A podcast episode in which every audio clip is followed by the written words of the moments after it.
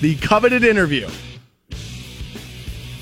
of the president of the Stark County Fair, Dale Click, will join us in studio. I believe I'm now. Yeah. I've now agreed to do this. And that was a special request by by Dale. He uh, he's a big fan of the program. He was excited to meet us. He felt like everybody else was small time. Now he's getting up into the big leagues on the Stansbury Well, show. I would agree with that, There you go. but I would not come no elephant ear in hand. That's Do you think he's gonna have like overalls on? Like, do you think he's gonna be full, fa- you know, fair garbed out? just don't bring me Stark County's largest pig.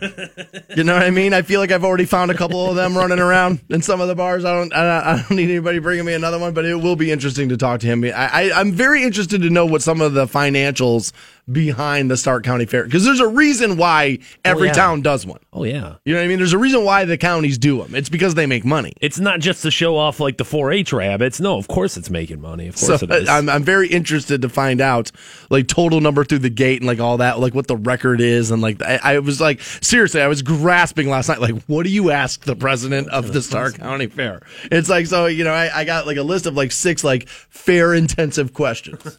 you know what I mean? And only Dale Click can give me the answers. Well, there you go. So luckily for me, yeah, my curiosity will, will, will be quenched today. the hard hitting questions. Yeah, absolutely. Uh, how are you today, buddy? Pretty good, man. Pretty good. Um, I uh, I feel like it's Friday. I woke up this morning. I was kind of excited. I'm like, It's yeah, not. It's Friday. And I was like, oh, it's not. Um, so that was kind of kicking the balls like, out of the gate. But uh, no, pretty good. Uh, yesterday I actually uh, went to a, a, a place of of what do I want to say here? Um, you know, a business place. And I walked into the to the lobby, and I could tell like one of the women at the front desk knew who I was right out of the gate. And I was like, well, that's good. I like to know that, and it's always flattering and stuff. And then I realized I'm kind of like this is a medical building and like these people have access into medical records and it kind of threw me for a loop of like in these situations where like you know it's not just getting stopped at walmart saying like yo dude so happy you're here. It's somebody who has like access into my life. I was Right. a little bit like Dude, I I just had this conversation with somebody yesterday at lunch, and I said there are certain people that I don't date because of the access they can have to your life. Like if I met a female cop, I would want to date a female cop Right. so bad. But I just worry about how much access that is to my life when the relationship goes bad. Yeah. I don't trust girls that I meet that work at cell phone stores. And dude, you have flown in the face of this. I would never date a chick who worked at the bank.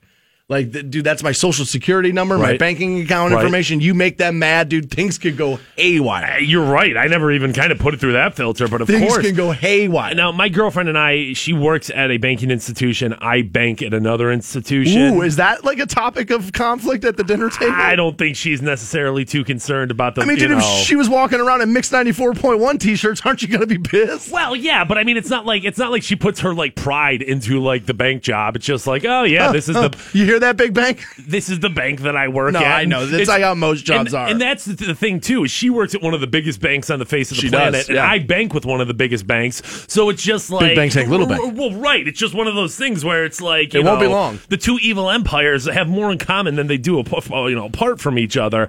Um, but dude, it was just I mean, like I said, it was a medical building, and it's not like I was going for like, yo, hey, I'm getting my herpes checked out or anything. It was just like a you know like, like an appointment I had, but still just The kind of herpes is just, next month. Just kind of threw me for a loop there. Just kind of threw me for like a oh my god, like what if what if the and I don't know if this woman was going to go through my stuff or not, but I was just like oh my god, She is now. Well, she has like all the access in the world to me. She knows what my social security number Yeah. is. You know, she gave her everything. Did she go through your things? Absolutely. I'm sure she Dude, did. Most human beings don't have what it takes not to do that. I mean, it's not like what, what like I said, Like I always say about our boss. but- Like our boss has the ability to listen into everything that happens in the studio on and off the air. He has dude, they're allowed to read our emails. And knowing our boss the way we do, you tell me that guy doesn't read our emails? Yeah, Come yeah. I mean, yeah. Come on, I know he does. He uh, he's definitely one. That's how he knows everything we say to one another when we only say it to each other in here. I kind of That's how he knows. I kind of caught him on something online the other day about that, and I was gonna call him out, and then I was like, "Nah, dude, I don't want to get fired." I was like, "Just let Oh. it, let it go." Why? What? It was just, it was like, well, our, What? boss, our boss. Not only, not only does he have the time to sit around and listen to conversations. Is this about me? Read emails. No, it was not about you. It was actually about a listener. Oh, and it, Oh, our boss, along with those things, he also has time to run fake Twitter accounts. And he clapped back on somebody about something, and I was just like, "Whoa! How did you even know that?" And then I'm like, "Oh." That was kind of a private conversation there. So Wow. yeah, so I, I was Wow. gonna, I was gonna say something to him, and I was gonna say something to you, but I think I just forgot about it, and it was just one, one of those things. So where I this had like, to do something with a listener of ours. Whoa, yeah, And he was only able to pick up said information had he been listening to something that had been happening in here. seemed like it to me. Yeah, You know, he always tells me, you know, we can't do that. It's like, dude, I worked at this, I worked for this company 15 years ago, and my boss could do it from his office then. You mean to tell me you got less technology in the last 15 years? I was gonna say. I mean, you, you totally have the capabilities to do it. You Right. totally do. Right, yeah, I you do. Yeah, you do. Yeah, you have do. microphones in this. I mean, there's microphones literally sitting in front of our faces. Right. Yeah, you don't have audio recording equipment. Of course you do. Of course you do. Again, like I said, I mean, dude, I, this happened to me once before, twice before. And like, I know you can do it. He always tells me, no, no, no, we can't do that. So you could do it 20 years ago in the industry, but you can't do it now. Now, maybe this place couldn't do Well. I was gonna say. I, I could, I was gonna I say could maybe maybe, we are paranoid. I could maybe see that. I, uh, I want to remind everybody you can join me tonight yeah. As I'll be at TD's Tailgate Grill, their Lake Cable Jackson Township location. They have award winning food, grilled fish tacos, gourmet burgers, and not your average bar food, fan Fantone. And the OSU kickoff is tonight. Ohio State Buckeyes taking on Indiana, and I'll be there from 7.30 to 9.30. TD's is putting $2 Coors Lights on special in an Ohio State keepsake pint glass. I always make the joke that TDs should be called TVs because everywhere you look, there's this uh, there's a screen. And I'll There be out is. there from 7:30 to 9:30 in support of the Buckeyes, and we're actually going to be getting you hooked up with a pair of Buckeyes tickets for a future game. So that'll be Nice. way cool. Yeah, that Nice. will be cool. I'll have Stansbury Show stickers with me as well, and apparently they're making me do the El Diablo heating challenge from his Mexican restaurant right next door, Three Gringos. I uh, I'm excited. I'm excited about the El Diablo challenge here. Now, what is it? It's a giant burrito. I guess it's the like it's a va- a va- I- he he did a he didn't really explain it all to me. He's like, yeah, yeah, you're just gonna eat it. And I, you know, you know me, I was like, well, I get sure, to eat, well. right? So like, I didn't question much of it. I guess it's like a, a spicy, like the world's spiciest burrito. He claims. Okay, so it's more of a spice challenge. yes, no, it's more than hot. a size challenge. Yes, it's Okay. more hot than Jesus. Look how much of that there is. But I'm not allowed to drink anything. So, thought that was interesting. Indeed, it is, buddy. Seven thirty tonight. Uh, what else you got going on? What's the stories with you? So you? I, I'm reading. Uh, uh, do we finally completed this Kyrie Irving Boston trade? Indeed. I um. I think the paperwork gets signed by ten o'clock this morning is the is the deadline, but everything has been agreed So now it's upon. Isaiah Thomas, Jae Crowder. They're th- uh, a first round pick for what next year? Correct. That's Brooklyn's first round It's pick. Brooklyn's first. So we we think it's going to be a number one pick, and then now Boston is going to send its 2020 second round pick to Miami for, and then so what are we getting out of Miami then? Because it says Boston will send its 20. from Miami. That's because Oh, okay, via Miami. Boston, okay, Boston, right. very much like the Cleveland Browns right now, have a lot of uh, draft picks coming up. They have a lot of assets. They got a lot of like pieces in the war chest there. So now they're trading off those assets for actual players in Kyrie Irving, and that's one of the ones that are coming back there. I feel like the Cavs got lucky here. I, I feel like everybody knew what Isaiah Thomas's you know hip thing was going about. You knew that going into it, and then the news broke about the trade. You feel like you lost the trade, and then we're like, ah, well, we're not going to do this now, and or, or maybe there you know there, there- there's hiccups here with his medical, and so you stuck your heels back into the ground trying to get something else. And I'm surprised you walked away with something else. I really am. I, I think that you know, I think both teams could have looked at Isaiah Thomas and said, yes, he has an injured hip, and had different opinions on how long it would take, what the rehab you know procedure would be. I would assume doctors, you know, for the Cavs are going to look at it in a different lens than doctors from the Celtics. So I don't think either team was necessarily trying to get over on the other one. oh, I do. I think this was just like it for was just. th- for three four days it was Boston got the best of the Cavs in the trade. The only people who felt like the Cavs won that trade live in Ohio. well, and if you think that differently now, then I mean, you're talking about a second round NBA pick. Those Yeah. are, those are literally worthless. no, in the end, I, in the end, I don't think we got the better end of this. I think it, now I could be making the mistake of going, well, Kyrie's the biggest piece in this whole thing, and we're losing him. So that is the filter I'm using. Is well, wait, Kyrie's the best player easily, hands down. He's going to be better than either one of these picks they get in the draft. As a matter of fact, they did it yesterday. I was watching ESPN and they did it. Like the last 25 years, like guys in, in the top five picks in the NBA have all been busts. Most of them are busts. So like the pick, I don't think it, now the pick could get you something. If you dangle the pick at somebody and we get an established player, that's going to be a very, very, very different thing. The moves aren't done yet. So I will say I think they have the chance to walk away being the the better of the two teams that, that went out out of here. But right now, I think Boston still wins the trade because, in my opinion, Kyrie Irving's the best piece moving around, and we're losing him. And so, like to me, that feels like we've lost here a little. But I don't know what the picks are going to turn into yet. If they turn into Anthony Davis, and we, you know, we end up calling New Orleans, then you know, then yes, obviously the Cavaliers have won. Yeah, move's definitely not done yet. The move's not done. So yes, midway through the trade, I feel as if Boston's leading right now, but there is potential for the Cavs to get it back all together and and end up the winner in there. I'm going to be very interested to see what happens. There was obviously some movement on the Browns as well. We're going to get into that at seven o'clock. A man was outside protesting yesterday because, well, why not? We're all doing it now. I'll tell you what his beef was next on Rock 1069. Canton's Rock Station, Rock 1069. And welcome back to the Stansbury Show, Rock 1069, 8 o'clock. We'll send you out to Las Vegas for the iHeartRadio Music Festival as we're broadcasting to you on this iHeartRadio station. September 22nd and 23rd, T Mobile Arena. David Guetta's there, Harry Styles, Thomas Rhett, Kesha, and you. We'll send you out there. There's a slew of others. I don't know why I ended on Kesha. Sorry. And this woman who hasn't been heard from in 10 years. It's all right. And Stansbury's mom, she'll be there as well. Coldplay uh, also there. The Weeknd, too. Legal weed. Yes. Yeah. As a matter of fact, yeah. Yeah, legal weed. You got to be careful on that, though, as apparently this guy in uh, Massachusetts is having some issues having smoked some legal marijuana. Okay. A man was wearing shoes, socks, and a skimpy green like speedo. Nothing else. Was outside protesting Tuesday morning outside a courthouse. And of course, he was smoking a bong while doing it. Jeez. Beside him were a couple of signs, and one read, uh, Return my bong. And the other one was, Return my marijuana. Because Jeffrey Shaver, 31 of Cambridge, says that Waterloo Regional Police wrongfully arrested him for possession of marijuana last October. He says they seized his bong and a small amount of pot, and he wants everything back. And he says, Fanto, I have a legal medical marijuana card. Okay. Five months after I got it, I was arrested for possession of marijuana, but I had my card on me. So two days later, I went back and I smoked marijuana on the front lawn of the police station. Of course you did, you idiot pothead. You're doing it wrong. And again, they arrested me. Well, yeah, because you're not allowed to smoke marijuana in public like that. Yeah. I went to jail for the first time, and they held me there for 16 hours. You should probably be there longer, pothead. And that charge, ironically, has already been dropped. And this is the, and he said this is the very bong that they returned to me. He had it in his in his possession. Very bong. he then takes a that's the hit one. in front off of it in front of like the people like interviewing him. Of course he does. They refuse to return the other one because they haven't dropped that marijuana charge as of yet. He says. He says he smokes pot to treat anxiety, depression, and back Oh, pain. Of course he does. This arrest, in which his stash and bong were seized, happened at a memorial hospital. I was having a panic, uh, you know, attack. I was brought there, had an issue with the vending machine, and I was charged with trespassing and causing a disturbance by yelling. They asked for me to leave, as I would imagine that they would. Police arrested and searched me.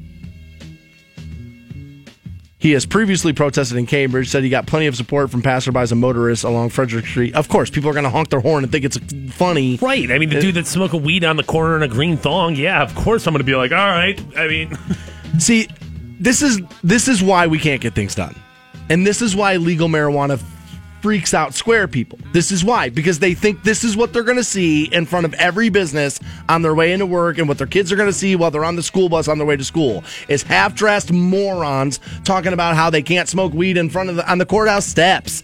It's dude, marijuana always has the worst spokespeople out there for it. And part of it is the news' fault because anytime there's a like I, and again, excuse this because of what's happening in Houston. But anytime there's like a hurricane or like one of those things, what do the news do? They go and find you like the worst of the worst and roll it because that's what that's what people will find entertaining. Yeah. Not informative, but entertaining. yeah, that problem's certainly not exclusive to marijuana, but it is a problem for it. Well, this I is mean, the new thing, though, and and I think that there are huge benefits to this country full on legalizing marijuana. But idiots like this are what's standing in the way of doing that. Because honestly, I don't know what I say to the people who are afraid to legalize today. Because I'm like, yeah, you're right. The, these these things are going to happen. I guess this dude's protesting being arrested. So if it were truly legal, the guy wouldn't be there. But that's You're I applying mean, a lot right, of logic. Right, right, right, right, right. You're applying and- a lot and- of logic to anti-marijuana. Right, and that's that's that's I guess kind of beside the point. I guess You're with- right, but that's not how the world works. I mean, with this dude, y- you know, you mentioned that the guy sm- smoked pot on the on the lawn of the police station. It's like, dude, eh, what what did you think was going to happen? Right. You, you you have to have a little bit of understanding that even in a state where you know, even if it is legal, like it is in Nevada, like you can't just go to a cop station and start blowing blunt No. smoke in his face, and you deserve to. There needs to be some consequence for that stupidity. yes, yes, we have to protect you from you. Like if you're an idiot on this level, then yes, then we're gonna put you in jail. you can't just like okay like downtown canton you can drink alcohol in the streets right. you know you can you can you can you can get your beer at buzzbin and you can walk out and you can drink it but i can't go give like officer lamar sharp a beer shower i'm going to be arrested you know what i'm saying i can't like start beer bonging drinks in the middle of the streets like you, you, there, there's there's lines well, of now like I gotta now I now I gotta do that. Now now I now I gotta pour beer off Lamar Sharp's head. I can't You know wanna do I'm that. saying? no, he would just- hate that. it- well, but it's just you know Right. you have to understand as an adult, like you're trying to avoid problems. If you think that like going out there in a green thong and talking about like, dude, free the leaf, free my bong, man, dude, you, I mean, you're setting Uh-huh. It's so everything, everything that you're working towards, everything goal that you want, you're setting that back so far. Dude, if you're protesting over the fact that you got arrested over something that that honestly you should have been able to have, I guess. Which, first of all, I don't believe any legal marijuana state is like, yeah, just carry a bong around with you. Like I can't imagine that paraphernalia is one In of those public? things. No. Yeah, no, there's no way used paraphernalia is going to fly like that. Right. Especially something you use where people could see you using it in public. If you have a small, I don't know what the amounts are and where this guy is, but if you have a small amount of marijuana and they can, and you honestly, I believe you actually have to even have the receipt or at least proof that you of where you got it, that, that you obtained it from a. That's the other thing is that if you get caught with weed in, the, in, in a legal marijuana place, you have to be able to provide proof of where it came from or they can arrest. Do people don't realize this is what this is what happens. Is stuff then gets legalized. People are like, well, I could just smoke weed everywhere. No, you can't. You're an idiot. And if that's what you thought, then honestly, you're you deserve to get arrested because honestly, you're too dumb to be walking around. you know this this dude obviously a terrible spokesperson for the concept of medical. It's the last thing we need. Um, Flies in the face of what we need. oh well, I'm helping my back, and I was having an anxiety attack in the hospital, and it's Now, like, God, dude, now, like, uh, well, if- right. If you're in the hospital, somebody at the hospital could give you something for an anxiety attack outside of the marijuana. Now, I will tell you that I do believe people will self-medicate and have been self-medicating anxiety issues with marijuana forever. 100. percent I believe I'm one of those people who has historically been known to do that. Like I believe I probably have some anxiety and I have used that substance in the past to help that anxiety. I believe that. And I think there's plenty of people who have smoked dope to the point where they've made themselves like prone to anxiety attacks. So Agreed. It's a fine line there of like Because paranoia and anxiety are a little bit in the same family there. a blurred line, at Little least, overlap. at least adjacent there. Um, it just I don't know this guy in particular. It's just like, dude. I get it. I think marijuana should be legal too. I 100% support that. But if that's your only cause and that's your only like standing is just Then like, grow up. Exactly. Then grow dude. up. Like, and what other in what other way is this dude like? Dude, marijuana's never going to be pushed downfield by the tie dyes. It's never going to be the tie dyes and Birkenstock people and the and, and the people with the long beards and the man buns. It's never going to be them. It's not going to be them because everybody looks at you and thinks you're an idiot. And I'm not telling you that's not fair. I, that's it probably is unfair. But that dude, the world isn't fair. Daniel is what I can hear my father screaming from beyond the grave. The world is not fair. I've always said this about the legal marijuana thing. It needs more Bill Mahers and less Cheech and Chongs. If, if we can get it there, get more Bill Maher's out there talking about it, less Cheech and Chongs, and you end up getting what you want. When does Ohio get medical marijuana? It's got to be somewhat soon, right? I, uh, I, I think we're going to drag our feet. I really do. I've, I've been on record saying, ah, no, dude, Ohio will come around. I don't know, man. we really effed that up, dude. We We, did. really did. I mean, the Ohio did. voting population that, that came out and decided, no, we can't have only 10 people making money off of it. No, we'll get a medical bill. We'll change it then. You effed everything up. You, effed did. everything up. You would think farm country would be like, yeah, you know what? Grow it. Dude, crops? Yeah, Grow it. absolutely. Dude, allow me to make more crops? We yeah, can what? smoke weed? Dude, I want to be able to do that. Yeah, you would think. You would think. But Mm. then people got to walk back that lie on their on their high school kids about if they smoke one joint, they won't be able to be successful. You know what I mean? Because Michael Phelps wasn't able to ob- to obtain any any success in his life whatsoever. None. But that's, I mean, dude, it's reefer madness. It's the way Yeah. it's always been. It's Yeah. just a misunderstood product. It's just the way it is. I was wrong once again, and this time I'm so happy I'm wrong because I, dude, it looks like we're gonna get another event we really want. I said, the, I think it was two days ago that this wouldn't happen, and now it looks like it's gonna, and I'm all excited. I'll get you filled in next on Rock 106.9. Dan Stansbury, Matt Fantone. Just kiss your fruitcakes. The Stansbury Show Chilling in the studs with my dudes. on Rock 1069. Hey guys, you got Stansbury here. People ask me all the time, Stansbury, where can I find a job that will supply me with enough money to pay my bills? Well, if you're a licensed medical insurance agent, TrueBridge is that place. They're a Transact company and they're looking to hire you. They're in North Canton and they're looking for caring people that want to help seniors understand Medicare options and choose the plan that will be best for them. If you don't have your insurance license but would like to have one, TrueBridge will help you get it and for free. TrueBridge will provide you all the training you're looking for to earn your medical insurance license, like I said, for free. If you want to know more, dial pound 250 and use the keyword TrueBridge. That's pound 250, keyword TrueBridge. 1069. Welcome back to the Stansbury Show, Rock 1069. 745, we'll get you hooked up with Stark County Fair tickets. Tractor pull tickets come with those. Oh yeah. Then after 9 o'clock, when we talk to Dale Click, President, Stark County Fair, we'll do Stark County Fair tickets and then Demolition Derby tickets for that. I uh I was like flipping a coin, like, which one of those is cooler? I don't know. ow. I mean, dude, when it comes to tractor pulling or crashing cars, man. they're both- Cooler? Stansbury, you're using the wrong word. They're both pretty sweet. Um, I'm surprised there's not like an amusement park or something where you can go do demolition derby. I figured that would be one of those things that people like love that rage. People love that. You ever done it? know? Oh, Oh, it's done it. awesome. Like, my buddy used to do it at, like, I don't know, some fair that was out by Ravenna. Okay. and like the one year like they had like like a practice like trial run like the day before and like he put me in the car and he was like all right well now you drive it and i was like what and so then i was like dude i like smashing a car on purpose i mean it's it's one of those things you have to like kind of force yourself to do it the first time Right, you'd be a little bit like, uh, I don't want to do this. Every other day in my life, I go out of my way to make sure this doesn't happen, and now look at me like pedal to the floor trying to make sure it does. I mean, don't get me wrong. I'm sure it would be an insurance nightmare, but like, I don't know. There's plenty of things where we have like, you know, you're jumping out of an airplane. You'd think that'd be an insurance nightmare too. People still do it. Yeah, So I figure, I mean, I just can't believe there's not like an amusement park.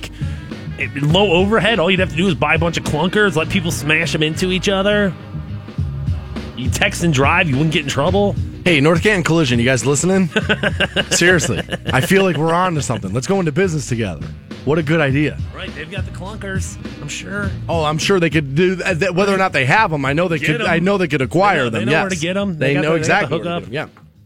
Yeah, absolutely.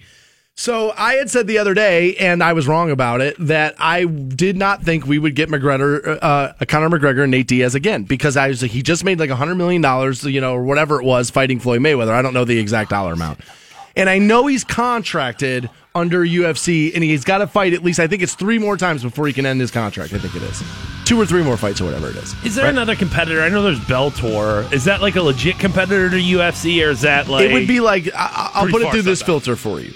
Most guys, when we were growing up, would want to be in the WWE, and the WCW would be like where you would go, but you wish you were in the WWE. Now you're speaking my language. See? it's the Canadian football of MMA. Exactly right. Okay. Right? And so UFC's the brand. That's where you want to be. But you could make the ar- argument, and y- you'd be pretty right about it, is that Conor now is the brand.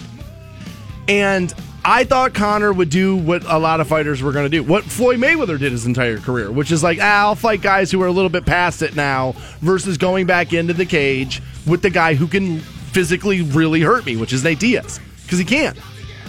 And I was worried UFC fans like myself, because I'm more of a UFC fan now than I am a boxing fan. They're completely different sports, and uh, dude, boxing has had a little resurgence, and I do want to see that Triple G Canelo fight. I am very excited to see that. But I like the UFC, and so I was worried that if you if you pay Conor McGregor all this money, he's got no incentive to fight Nate Diaz. But I forgot about that thing in fighters that is wanting to prove that you're the best fighter. And so he's now, or not he, I should say, but people in Conor's camp are saying that he wants Nate Diaz. He wants the trilogy. McGregor, uh, McGregor's manager told MMA Junkie he wants that trilogy. Immediately, this was said after Saturday's fight. Now, he's commented on the possibility himself, Conor has. And he says, I'm ready to fight Diaz, but I want it contested at 155. He went up in weight class to fight Nate Diaz at 170 twice. Won one, lost one. And he says, now I'm the 155 champion. Nate Diaz has to come down and wait and fight me at 155. Now, I don't know Nate Diaz personally, but I have followed his career, and I'm telling you, he's going to foam at the mouth for this fight. And if it's, what, 15, 20 pounds or whatever it is, he's got to drop to fight him, he's going to do it. We're going to get this fight. Now, hey, dude, to like me, I'm like, yeah, dude, I could drop 20 pounds relatively quick, but like, I'm fat. You know what I'm saying? Like, I'm, I'm American. I'm like, I'm like, I'm, I'm eating Roman burgers all the time. These guys are already lean. right? These dudes are already cut. That's a great point. You could find 20, like, dude, fat people like me can lose 20 pounds in a month. Yeah. Oh, no problem. The first 20 pounds you could lose in a month. I remember when I had my trainer, I did. I lost like 20 pounds in a month. And then the next 25 took forever. Because Right. what happens is your body plateaus. And so that will be tough. I didn't think about that, but you're right. That will be tough for Nate Diaz to shed that weight. Because at that point, really, what Nate Diaz is doing is he's going to have to give up muscle. I mean, you can't give up bone. You Right. know what I'm saying? You can't give up organs.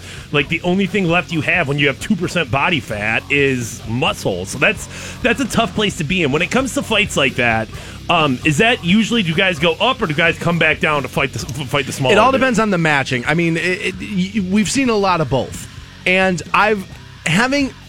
I was never a Conor hater, but there are people in the UFC like that's their fighter. Nate Diaz is my fighter. I'm a Nate Diaz fan. Right. Right.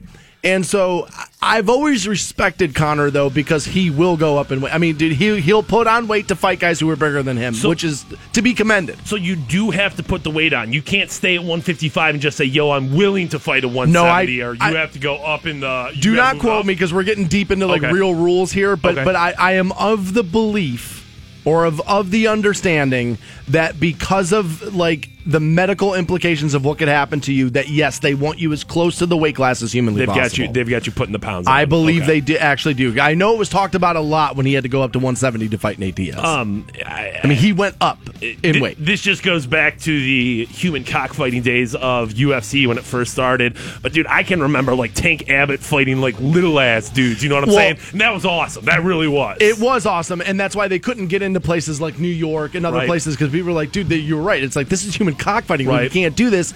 And so, like, that's why they started to regulate. And actually, and you got to give UFC credit here. This is wildly underreported by the media. UFC changed all that stuff on their own. There didn't have to be like this dragging of like the staunch, like you know, establishment of the sport, like the way you have to drag baseball into things, the way you have to drag the NFL into things. UFC was like, no, dude, we want to be the biggest sport on the planet, so we're going to get out ahead of all of this and not have it be like, well, you had to be told to do that though, like seatbelts in cars. Like, dude, they didn't want it to be that. They wanted to be out there early on it, which I commend the UFC for. Yeah, I don't know when they made that switch, but that obviously made a difference. It's It smart did. business. It, it made a difference in their overall. It's the reason why they bought a sport for two million and sold it for four billion. yeah, the size of the brand has just grown so much under that time. It'd be hard to argue that that, that wasn't pretty uh, a smart, a savvy move right there. Um, eh, Conor McGregor's still going to get paid on this and handsomely, right? I know he's not going to pay him a 100 million, but what's he going to make? Like 30? Well, that's the thing I think I is going to hold this up. Is that for at least a little while? Is because Nate Diaz is sitting there going, I know what McGregor. If McGregor wants to fight in the UFC, there's no bigger fight than me. Which it, dude, nobody care. Like, will people watch a Conor McGregor fight anybody? Yes. Will Will Conor McGregor sell pay per views no matter who he fights? Yes. But nobody's going to get paid off the way you would unless it's Conor Nate Diaz, and Nate Diaz kind of knows that. And I'm sure he's sitting there watching all that Floyd money floating around, going, you know what, Dana, you're gonna have to pay me to get in there, bro. You're gonna, I mean, and so I've said now that Dana White's gonna have a headache on his hands with the UFC because all these guys are gonna want to start getting paid because they've seen the kind of money that can happen. Now I know it was mixing boxing to UFC, but you're applying logic to guys who get punched in the head for a living. And right, no, I mean, You know I mean? you see people getting paid, you're going to say, "Pay me." I mean, why wouldn't you put your hand out in that situation? Of course, you're looking to, um, dude. I say, let's get it on, man. You know, third time. I feel like this is a pretty, like, this is the the rivalry in MMA. Like, do it. This is the fight we deserve. Nate won the first fight. Conor won the second fight, and having watched both fights, having seen both fights, I said when Conor won the second fight that he did enough to where you can claim him the victor. But it could have gone either way. And I felt like the UFC wanted Conor to win, and but he did enough to win the fight. So it's not like Nate Diaz got robbed. But it was a it could have the decision could have gone either way. And I feel like and that's what sports should do. You should highlight your stars. That's just the way it is. And and it's the way of the world, dude. And so I'm excited and foaming at the mouth to see this fight. And I will make an early prediction as the fight's not even been set yet. But Conor's going to, honestly, he's going to be guilty of getting drunk on that money and realizing, dude, that I don't have to fight in the UFC to save my life anymore, where Nate Diaz does. And I think, dude, you're going to get in the cage with a bad man who can dismantle you from feet away. And I think, honestly, Conor's going to get his ass whooped. Now, I will tell you, part of that is that's what I want to have happen. I'm a Nate Diaz fan. I want to see Nate Diaz beat the living crap out of Conor McGregor. It's not even because I hate McGregor. I just know he's a great competitor, and I want the guy I like to beat the best. And I have always maintained this, and I bet, and I would bet most MMA fighters would tell me I'm right about this. And I know it doesn't matter because it's never going to happen like this. But if you take both these guys to Lobi's parking lot, and you let them fight Friday night, Conor McGregor ends up running away from Nate Diaz. In the cage, it's different. You let these two street fight, Nate Diaz beats the living crap out of Conor McGregor. The Browns made a couple of huge moves yesterday. We all felt like one of them was a win until we saw how it ended. Now the coin's back up in the air flipping. We'll get you filled in next on Rock 1069.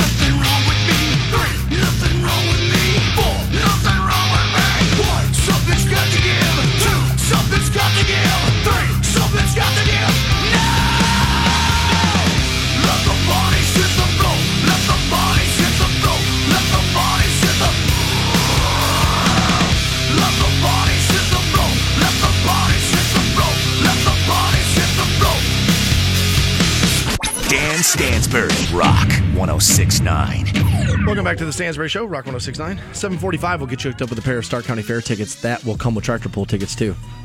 Yeah. Then 9 o'clock, we'll talk to uh, the president of the Stark County Fair, Dale Click, who's apparently pretty excited to come into the studio. Indeed, he is, dude. I think he's, I think he's going to be, I think he's going to be a little bit let down when he gets here and doesn't realize when he realizes we don't have, you know, livestock feed, you know, troughs. I don't. know. I don't know, dude. I feel like the uh, I feel like the the Venn diagram of the Stansbury Show audience and the Stark County Fair audience. Oh, huge overlap. a lot of overlap there, so I'm not Huge surprised overlap. to find Dale in there. No, huge overlap. Sure. Yeah, I would imagine.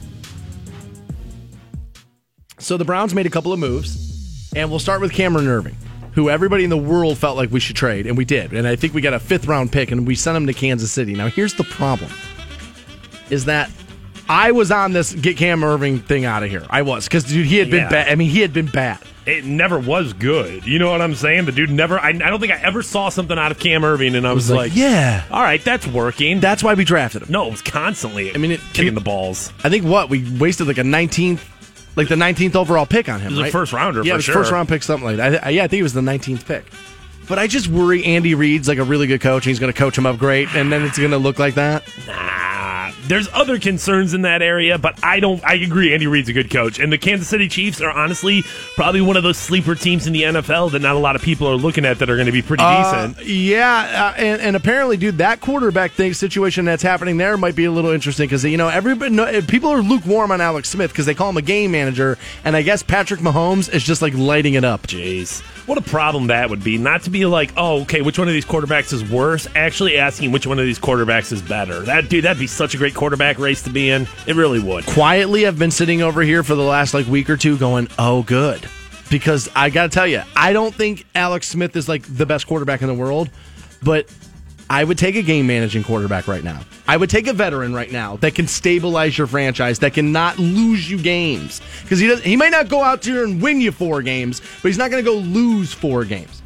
And Um, so, like, I wouldn't hate Alex Smith here. But all all those things combined, Andy Reid, a, a decent team, a quarterback, you know, You're going to be able to hide Cam Erving's deficiencies on the Kansas City Chiefs better than you're going to be able to do it here. Yeah, because you're hiding them on the practice squad because that's where Cam Erving's going to be, dude. There's no way on earth that guy is going to see significant minutes outside of what he's done with the Browns. I mean, yes, You don't he- think he'll be reinvigorated by like, oh, dude, I'm going to go to a winning franchise versus a losing one? two years, dude. Two years. Yeah. It's not like it's not like that dude had an attitude problem that he just couldn't get over. The dude just seemed incapable of doing the job. I mean, how many times and how many like gifs have you seen online where it's just Cam Erving looking like the, the the the prototypical Cleveland Brown, just missing assignments and just not Agreed. uh, just terrible. But how many times has Cleveland seen the athlete yanked out of here too early and then they end up being pretty good?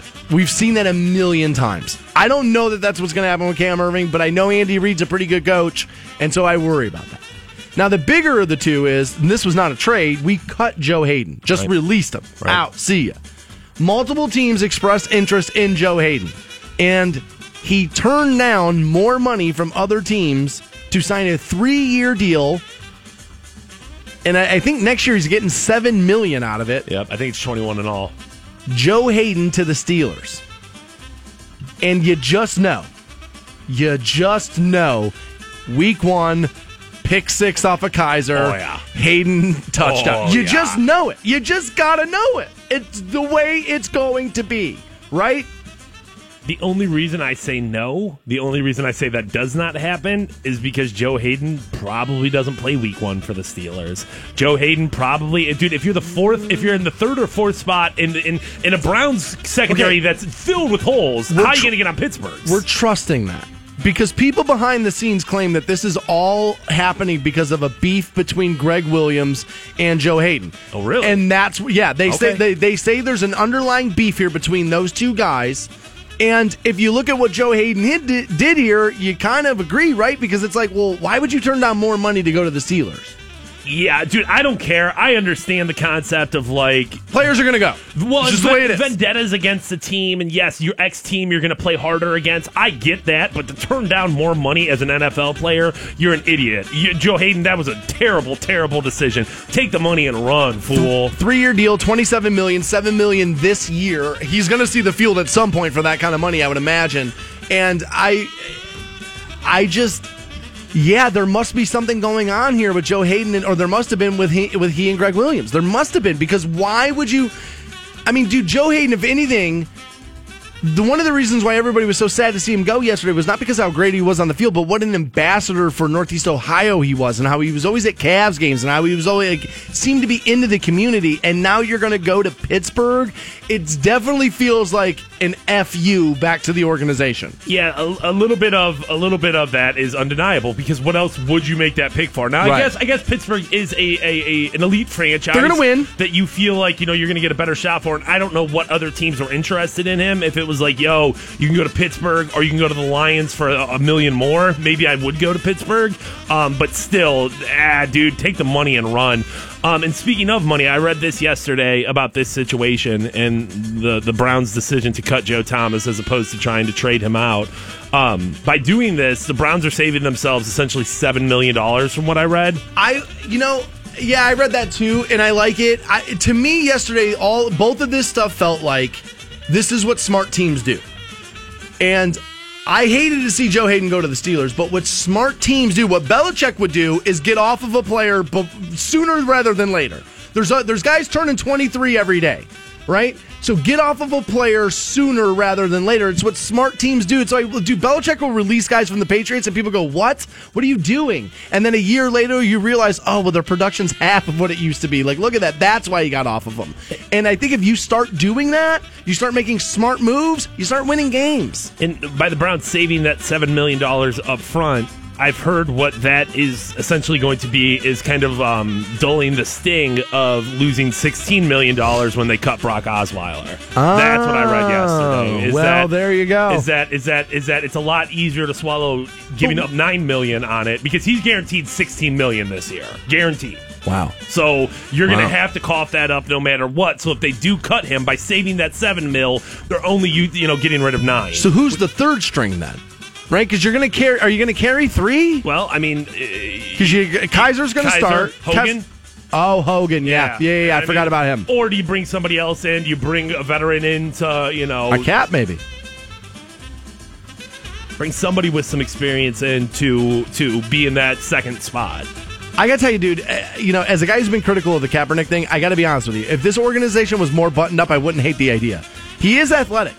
You know what I mean? And and if you have a player go down, then I, I, I you could do worse at the second at the backup quarterback position than Colin Kaepernick. But this organization's not strong enough to withstand the media storm that's going to come with them. They're just not. And I think he's too good to be the backup quarterback. In I- that I would agree. especially behind DeShone Kizer. Now, if he was, you know, the backup quarterback to Russell Wilson, you're in a completely different conversation. Right. At that point, you're just praying Russell doesn't go down. But Right. if he does, you got a serviceable option who plays a similar style. Now, when it's pretty realistic that DeShone Kizer is going to lose at What, least six, well, games? I'm saying at least six of his first eight games. That's a very conservative estimate that he will lose six of his first eight games.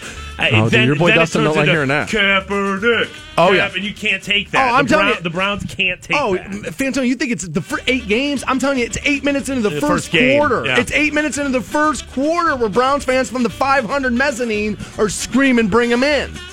I mean, dude, look, this is the fan base that was screaming for Johnny Manziel, Johnny. And dude, the Johnny Manziel thing was the easiest spot on TV you could ever see. You could see it 10 miles away that that kid couldn't play.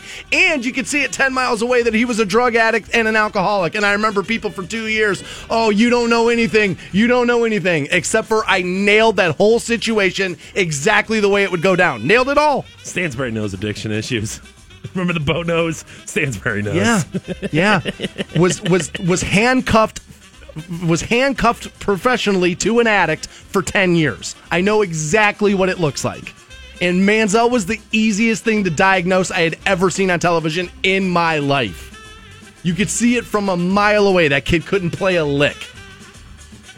So you're right. We can't bring him here for that. But I think, do you know Joe Haden's going to burn you at some point? You just know it's going to happen. You just got to be okay with it. Yeah, I mean, because at the end of the day, he was going to burn you either by being on the roster or by being off the roster. I think the Browns made the right call by taking him off the roster. I agree.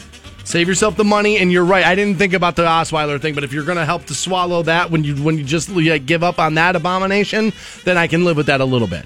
And like I said, I like the organization starting to get off of players before you should, rather than after you should have done it. That's what smart, buttoned up organizations do. I saw somebody make the uh, the statement on Twitter yesterday. Like, can you imagine if social media had existed when they cut Bernie? If everyone's losing their mind over Joe Haden like this, can you imagine when they cut Bernie? Yeah. dude, it- dude, I'll say this. I'll say this. Imagine had they cut Bernie five years before. Who knows where this franchise could have been? This is what happens when you hold on to players due to emotion. And again, the greatest coach in the history of the NFL football told you the guy can't play anymore. We got to get off of him. But you loved that song and your cassette tape and everything else, so Oh, we yeah. so we had to keep that guy five extra years before, after we should have.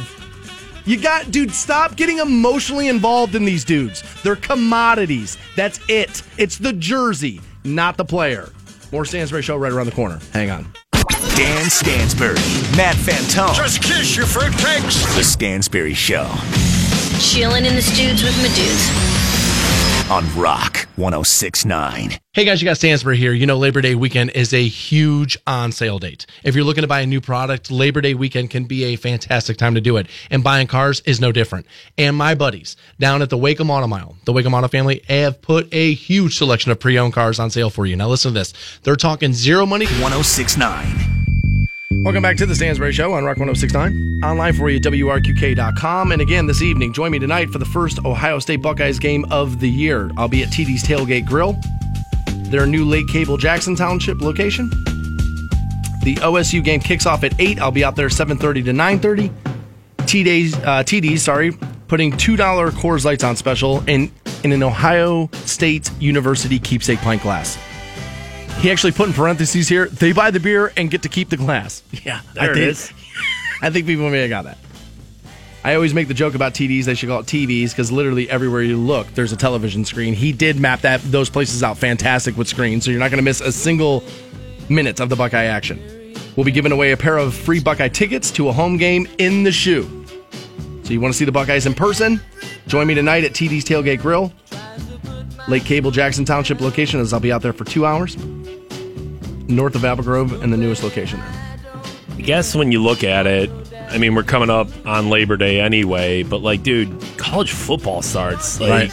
That is the that is the that is the end of summer if I've ever heard it. You know what I mean? hate like it. it is just it is just time for fall, It's, people. it's very conflicting for me because I want to watch the Buckeyes because I like Right. the Buckeyes and Right. they're fun to watch because they win a lot. But you just know cold weather's right around the corner, and Yeah. uh, dude, as a golfer, I'm not wild about that. yeah. But OSU kicks off their season tonight, and you can find me at TD's Tailgate Grill, Lake Cable Jackson location. 7:30 to 9:30. Come grab a two dollar Coors Light. Keep the glass. Some people have done some math and looked into what women really think about male trends. Okay? Okay. Now, guys will do things like get tattoos or like do like the cool hairstyle of the day or like the Aaron Rodgers mustache or whatever it is because women, because we assume women find this stuff to be attractive. It's why we do everything, dude. I mean, that's at the end of the day what we're kind of all shooting for. Dave Chappelle had once said, "A man, dude, if a man could sleep with a woman in a cardboard box, he would never buy a house. Men don't care about houses; women care about houses, and that's why they buy houses." And he was absolutely right about it. Everything we do, from the moment we wake up to the moment we go to bed, is about acquiring more sex. Even if it from be from your wife, we're just trying to get more. It's what we want. All right. So they asked some women what they think about like tattoos, man buns, and like this kind of stuff. All right. When it comes to your tattoos, it really all depends on location of tattoo, right? And I mm-hmm. would imagine that that's probably true. 52% of women say they like a sleeve on a guy. Like the so like from like the shoulder down to like the elbow there or whatever. That's like, a half sleeve. Okay. All the way so down to the wrist is the is, full this the full yeah. sleeve there, right? So they like those. All right. 25% of women don't care either way about your tattoos. And then 23% say, dude, I want a guy with no tattoos. I'm not a fan of tattoos at all. Um, I'm surprised that many said no tattoos at all, just because at this point it seems like a vast majority of people have tattoos. Eh, You know what I mean? Like it just seems like These days. Yeah, I mean it just seems very commonplace, especially for people under the age of 50. You know what I mean? Like absolutely. I'm surprised that many people are like none. They say, and we talk about this all the time if you have tattoos on your face, your attraction level decreases significantly. Of course. About half the women surveyed had a negative response. Of course. If you're a guy with a facial tattoo, however, nearly 30% of women do find them attractive. Man, where'd they find those women? Um, you know, there's going to be women who are that into the lifestyle themselves, whether they have tattoos on their face or not, where it's like there is no, you know, It's also a misleading question because I can find things attractive that I don't want my girlfriend to have. fair enough. Yeah, You know of what I mean? course, Like, there's plenty of, course. things I see in porn that I'm like, yeah, that's hot, but I don't want to do it. Of It's just the idea of it is kind of hot, but I don't necessarily want to have to do it. So that's a that's a little bit of a misleading question there. I mean, I think any tattoo that's 100% visible, no matter what you're doing, and that you know, it would include face tattoos, hand tattoos, neck tattoos. Um, listen, I don't care. You do what you want with your life. I, I'm not, I'm not in the judging people business, but the world the is. world is a judgmental and, place. and you know that when you make that decision, listen, God bless you. If you want to be a tattoo artist and you want to have face tattoos and that's what you're going to be and you're 100% in, fine, but don't don't expect there not to be negative consequences because there will be. And I know that's such a weird line well, that's not like, fair. Well, welcome to welcome. Right. well, dude, my dad would always say, "A fair never enters into adult life." I mean, a majority of times in life, I'm wearing like jeans and a t-shirt. And Right. when I'm wearing a t-shirt, you can see that I have tattoos, but it kind of ends at the elbow for me. And I know that's a weird line of like, oh, well, because your tattoos end at the elbow as opposed to the knuckles, there's some sort of difference there. There is. I don't know what it is, but there is. There is a difference. There is a difference there. There is a difference. That's why, for the longest time in America, you would hear people say, Well, I have tattoos, but I have them in places where I can hide them. Because they knew people are going to judge them differently, especially jobs and stuff like that. Now, that. a hundred years down the line, three generations from now or something, is Yeah, but you're like- not living that. Right. Oh, we all have face tattoos and nobody cares, but that's not 2017. It's just not. Yeah, you're not living. You're not living there, right? So they have now. They moved into piercings, like lip rings, nose ring, or gauge. Unfortunately, the odds are not in your favor, guys. Forty-eight percent. Uh, uh, apparently, sixty-one percent and fifty percent of women, respectively, finding them unattractive. How could that all be true? What am I? What, oh, because of the different. Okay, lip ring, nose ring. Okay, they're going down that way. Okay. And 50% of women, respectively, finding them unattractive. You might come off a little attention speaking, or seeking, I'm sorry, rather, if uh, by the women's survey. Now, I will tell you that piercings is one of those things where a woman can do it and it can still look sexy where when I see a grown man with like a face piercing, you look 16.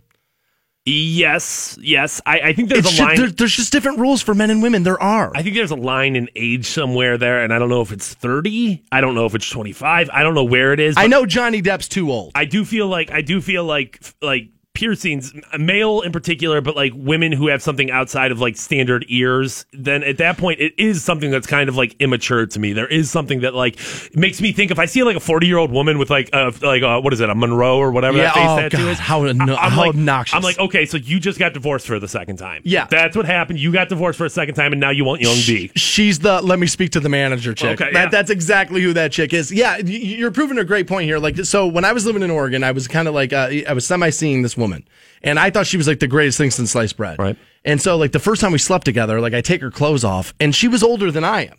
Right. And she was one of those women who was older than I am, but looked younger and definitely had her boobs lifted and that, that kind of thing. Right. for her. And so, right. She, I mean, you know, she had the two kids or whatever, and she was, you know, reclaiming her youth there. Okay. And, uh, and so I took her clothes off, and she had a belly button ring. Now, it didn't stop me. No, No, you know I mean? no. Yo, get out of my get out of my bed, beautiful naked woman. It did, it did not, yeah, because she was, but it, so it didn't stop me. But I did evaluate it while I was having sex with her. Like, I was like looking at it like, oh, what else do you have that I don't want? Herpes? you know what I mean? Like, it, you know, it, it did. It made me, it did make me think about it. I was like, you're too old for that. What are you doing with that? Yeah, it, to me, it's the same thing as like if chicks have a bunch of like colors in their hair and stuff going on. I'm just like, ah, second divorce. I know it's tough. Get back out there. See ya, Buzzman, babe. Right? That's like, right? absolutely right. That's absolutely right. Now the man bun. All right. Now there's been a lot of controversy around the man bun since it like it had debuted. Fifty-one percent of women are anti man bun. 25% are neutral about it. 23% think they look good. And, you know, people always point to, you know, Chris Hemsworth did it. Leonardo DiCaprio did it. right. And Kiss wore makeup. But you don't see me doing it on my way into work, you idiots. There's a difference between celebrity and common schmuck, and we're common schmucks. Very, very comparable to like when you see models on the runway and you're like, who would ever wear that in the real world? Nobody. Nobody. Nobody is in the, the real answer. world is doing that. And I think the the man bun and you've seen other things that have come out since then of like somewhat emasculating fashion styles of like, oh, well, there's these lacy shorts. Dudes aren't wearing those. Go walk down Tusk. Nobody's wearing that. It's just one of those things that they put on the internet because they know it's going to rile you up. Now, if I had long enough hair and like, I'm sure there would be a time when it would be a practical thing to mm-hmm. do is to like, Yeah, out of the shower or something like that. I- but I but I don't have long hair. Uh, you know what I mean? So like, like so one of the guys I used to play golf with, I haven't seen him in a long time now, but one of the guys I used to golf with did this one day. And we didn't know. Like he went from one day being a normal dude and then the one day he showed up to play golf with all of us and he had a man bun on. And I'll be honest with you. We gave him so much trash about it. By the third hole he took it out. Well, Because it was like, bro, come on. but then at that point, aren't you just going to keep giving him trash about having long hair? You know what I mean? Like, I don't know. What Yeah. is it about? What is it about a man bun that's like that's too far? It's I- like, dude, you have long hair. I mean, if that if I'm going to be upset about a man bun, I'm going to be yelling at you about long Well, hair. that was the other thing is that his hair wasn't quite long enough for Okay. it, so it, it looked like an Asian's penis on top of his head, just like resting there, like the little punching bag in the back of your throat, just like flailing in the wind. And I was like, bro, you're not quite there yet, and you're not a twenty million dollar movie star, so you just look like an idiot. Celebrities are always able to, dude, th- dude. Celebrity men can wear leather pants. If Fantone wears leather pants in here tomorrow, yeah, it's gonna, be, a bad, bad look on that. So I would, uh, I would pull those man buns down. I would imagine, especially in a place like Ohio, that doesn't fly real well. Yeah, I mean, dude, we are like seven years behind on any sort of fashion I trend. mean, I, I don't I'm know why you got to be a trailblazer. I'm broadcasting right now on T Tops Boulevard. You know what I mean? Like, dude, that's Ohio. It's not man buns. It's T Tops and Camaros. More Stansbury Show and Stark County Fair tickets next on Rock 1069. Dan Stansbury, Matt Fantone. Just kiss your fruitcakes. The Stansbury Show Chilling in the studs with my dudes. on Rock 1069. On Canton's Rock Station. Rock 1069. Welcome back to the Stansbury Show, Rock 1069, online for you, WRQK.com, and have Stark County Fair tickets and tractor pull tickets. We're going to get you hooked up with those here momentarily. 1 800 243 7625, the number you will need on those. Going to pass those out shortly. Fantone, I have bad news. Bad, bad, bad news. Okay. No, horrible news. All right. No, seriously, um, we should probably go home and pack our boxes. It's over. Well, I'm on the edge of my seat. What's No, going on? show's over. We no longer have 20 million listeners. I've lost us one. Ah. Tracy's all pissed. She wrote in, okay, sometimes I wonder why I even listen to you in the morning. You're talking about tattoos right now, and you were somewhat disgusted being with an older woman with a belly button ring? Wow, I must be a skank. I'm 46, married, I have Jeez. tattoos and a belly button ring. First of all, I didn't say anything about the woman's tattoos. She had a full blown sleeve, loved it. She says, dude, you're as old as you think. I don't know what that sentence means. I, I bet it doesn't mean what you thought it meant when you typed it. Because it doesn't mean anything. I know I'm old. I said she was older than I was, and even still, I looked at her belly button ring and was like, wow. Now, you skipped over the part where I talked about how I was crazy about her. And if I was going to be honest with you, her, and everybody else in the audience, if she'd come here, I'd marry her. Jeez, So, how about that? Mrs. Stansbury. So dial it down.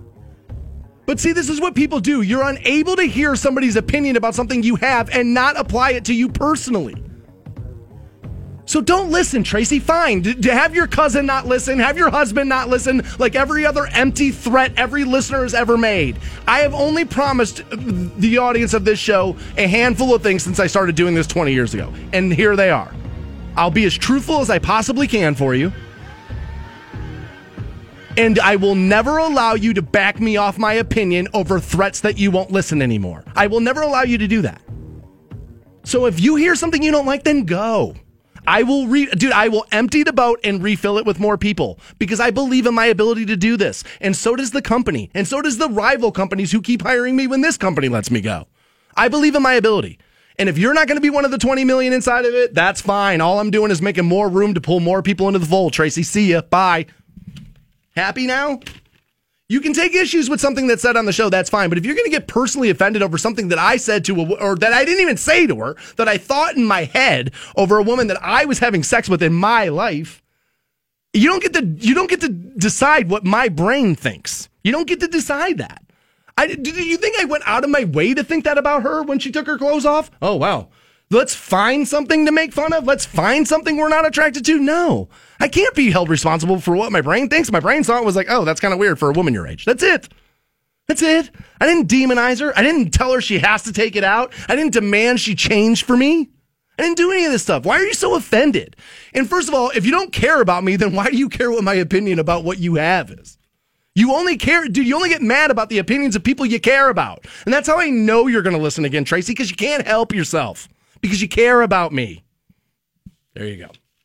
All right, you feel better? We get I that do. out. We're out of that. I do. It's We're just, good? dude, I hate how I gotta hold everybody's hand here. Well, he might have been talking about me. I've never even met you, so no, I wasn't.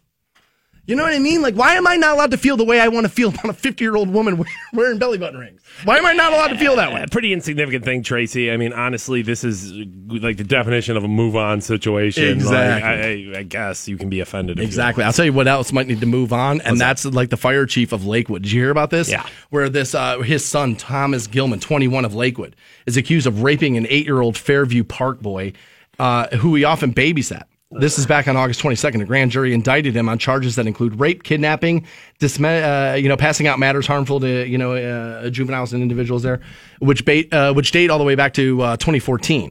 He was arrested on June 28th, charged with gross sexual imposition in Rocky River Municipal Court. He was released from jail on his own recognizance, which is awful. What the hell does that mean? No, quit doing that. Quit letting rapists out just on their own. Like, yeah, well, whatever. It's not that big of a deal. Just let them out. That's awful. It's sexual assault. Keep them behind bars.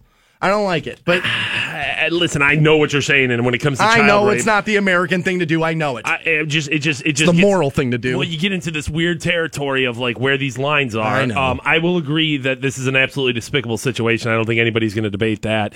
I kind of wish that like this didn't include the fact that he was the son of the police chief or the fire chief, or I'm sorry, whatever it was. I- I just feel bad for that guy. I just feel bad for that family in the sense of they didn't do anything. I mean, now listen, is it possible that he learned that behavior from being molested by a family member or something like but that? we don't know Of that. course, but right, we can't just make that assumption out of the gate. And, and we it could have easily just been a neighbor. right, and not his family. And and, and and it's just it's just like. I don't know how that's relevant to the story that he's the son of an officer or a fireman, fire department chief or whatever it was. Yeah, I, I, I worry about this guy having to give up his job because that's what social media is going to want. And I understand it. You want action taken so confidence is restored. I totally get it. But the problem is, is I'm not sure a fire chief who's I, and now again, I don't know about his career record and what he's done, what he's history or anything like that, right. So I don't know any of that. But I'm just going to assume he has served his community and served it well. And I'm not. Now we don't know he's going to be asked to resign or be forced to leave or get fired or whatever it's going to be. But I just kind of feel like I know that's what's going to happen, and we're not going to hear about it. They're just going to usher him out in the middle of the night. Well, and at the end of the day, if I was in that situation, I definitely think I would leave that situation. If I was a public figure and it came out that my child had done something reprehensible, something disgusting and despicable like that, then it would just be much easier for me. I feel like my wife, my family, yo, let's pick up. We're moving. I can't. We can't. So you would wanna do it? I, not that I'd want to get fired, but I'd end up quitting that job. I You, but you would just want to get away from the situation as fast as humanly what, what am I? What am I going to do? Try to try to stay in that in that neighborhood and try to stay in that house and. Uh, I mean, it was never as anything as bad as like touching another kid, but I always felt bad for my dad because my dad was like a good man of God, um, a, a community minister, and and like a decent one, like one of those decent guys who wasn't like out to like rip you off, right? And my brother was just like a hellion.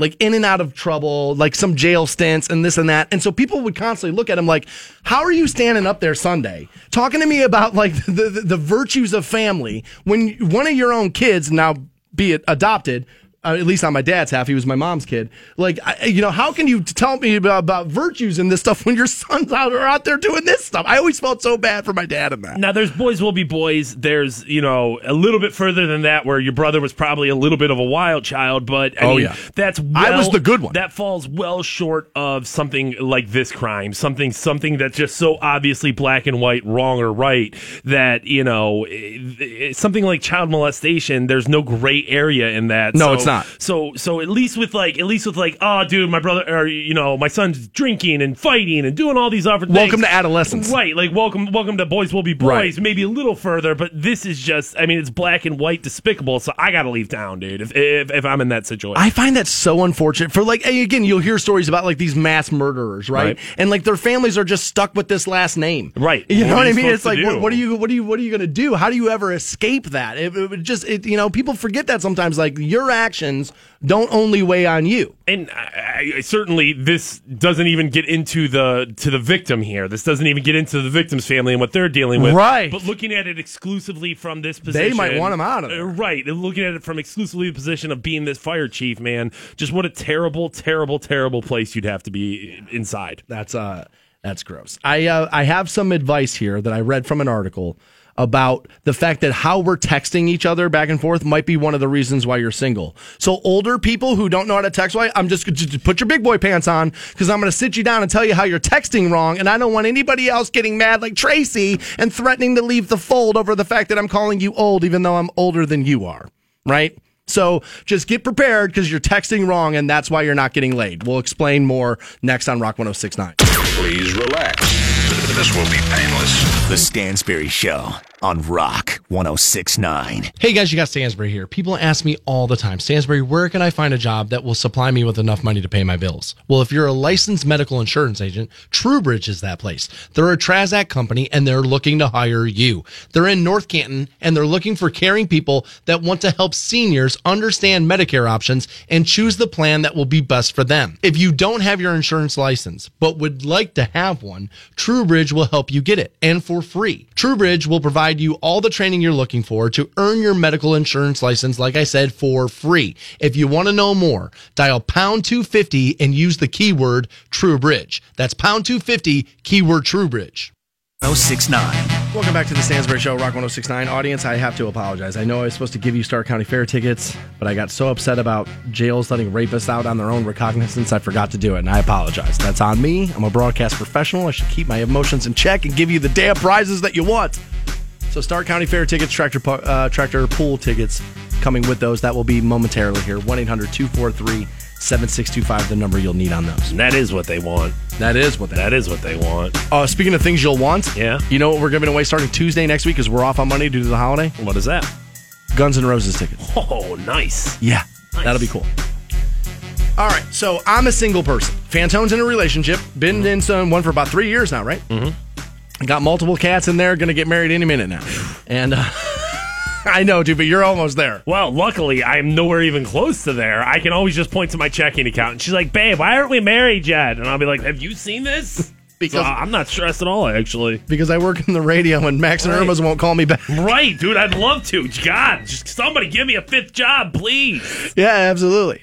So I am single, and I'll be honest with you. Like, it's I'm worried. You know what? Do I want to say this? Go ahead. Just me and you. Yeah, dude. screw it's it. Fine. Yeah, screw It's it. fine. Honestly, because I all right. So I don't know if this is true or not, but it, but it's been a thought that's been circling around in my mind a lot lately. Okay, and so the only way out is through, and that's mm-hmm. how I've l- operated every room I've ever worked in. So I will tell you that there is a point now where I'm starting to panic about the fa- nah, panic's not the right word. Where I'm starting to ha- express concern. Okay, concerned. Okay. o- over that I had lived my life for so long claiming I didn't want things, and now I got what I asked for right. and that there is i'm starting to circle like the runway of oh god did i push everybody away so long that i don't know how to bring anybody else in now like may, I'm, I'm i am a, i am starting to wonder that thing because it's been now like my buddy called me the other day my buddy marty and he called me the other day and said, dude, what's the girl situation like for you down there right now? Like, what's the women's situation like? And I said, dude, honestly, I'm in the biggest rut of my life right now. Jeez. Like, I'm in the biggest rut of my life Just sexually slumping. right now. Okay. I just am not meeting people. I'm just not. And- and- now I'm doing a bad job of putting my best foot forward. Like I stay in my apartment, I go play golf, or I'm stuck at the office. Or like I don't, I just don't do a lot socially like I used to. Eh, We're getting into kind of two different conversations here, and there's one where it's like you are in a sexual rut, and then there's two where you're in kind of a dating relationship rut. Yeah, Because- one's easier to get. The sexual rut's way easier to get out of. I mean, you can definitely find somebody to bang out there, Yeah. and like that will be, you know, a very short bridge to intimacy of like. but it's why ve- I don't want to do it is is that I don't want to be guilty of what a lot of people are, which is making the mistake of fixing the sexual rut and then convincing my brain that I have fixed the dating rut. Right, and because like I said, that's a very that's a very small band aid. Like sex does work, but it'll work for a night, and then it's like that next day you're like son of a bitch. I feel Why is even she here? worse. Why am I feel still even, here? I feel even worse about you know this this this predicament that I'm in.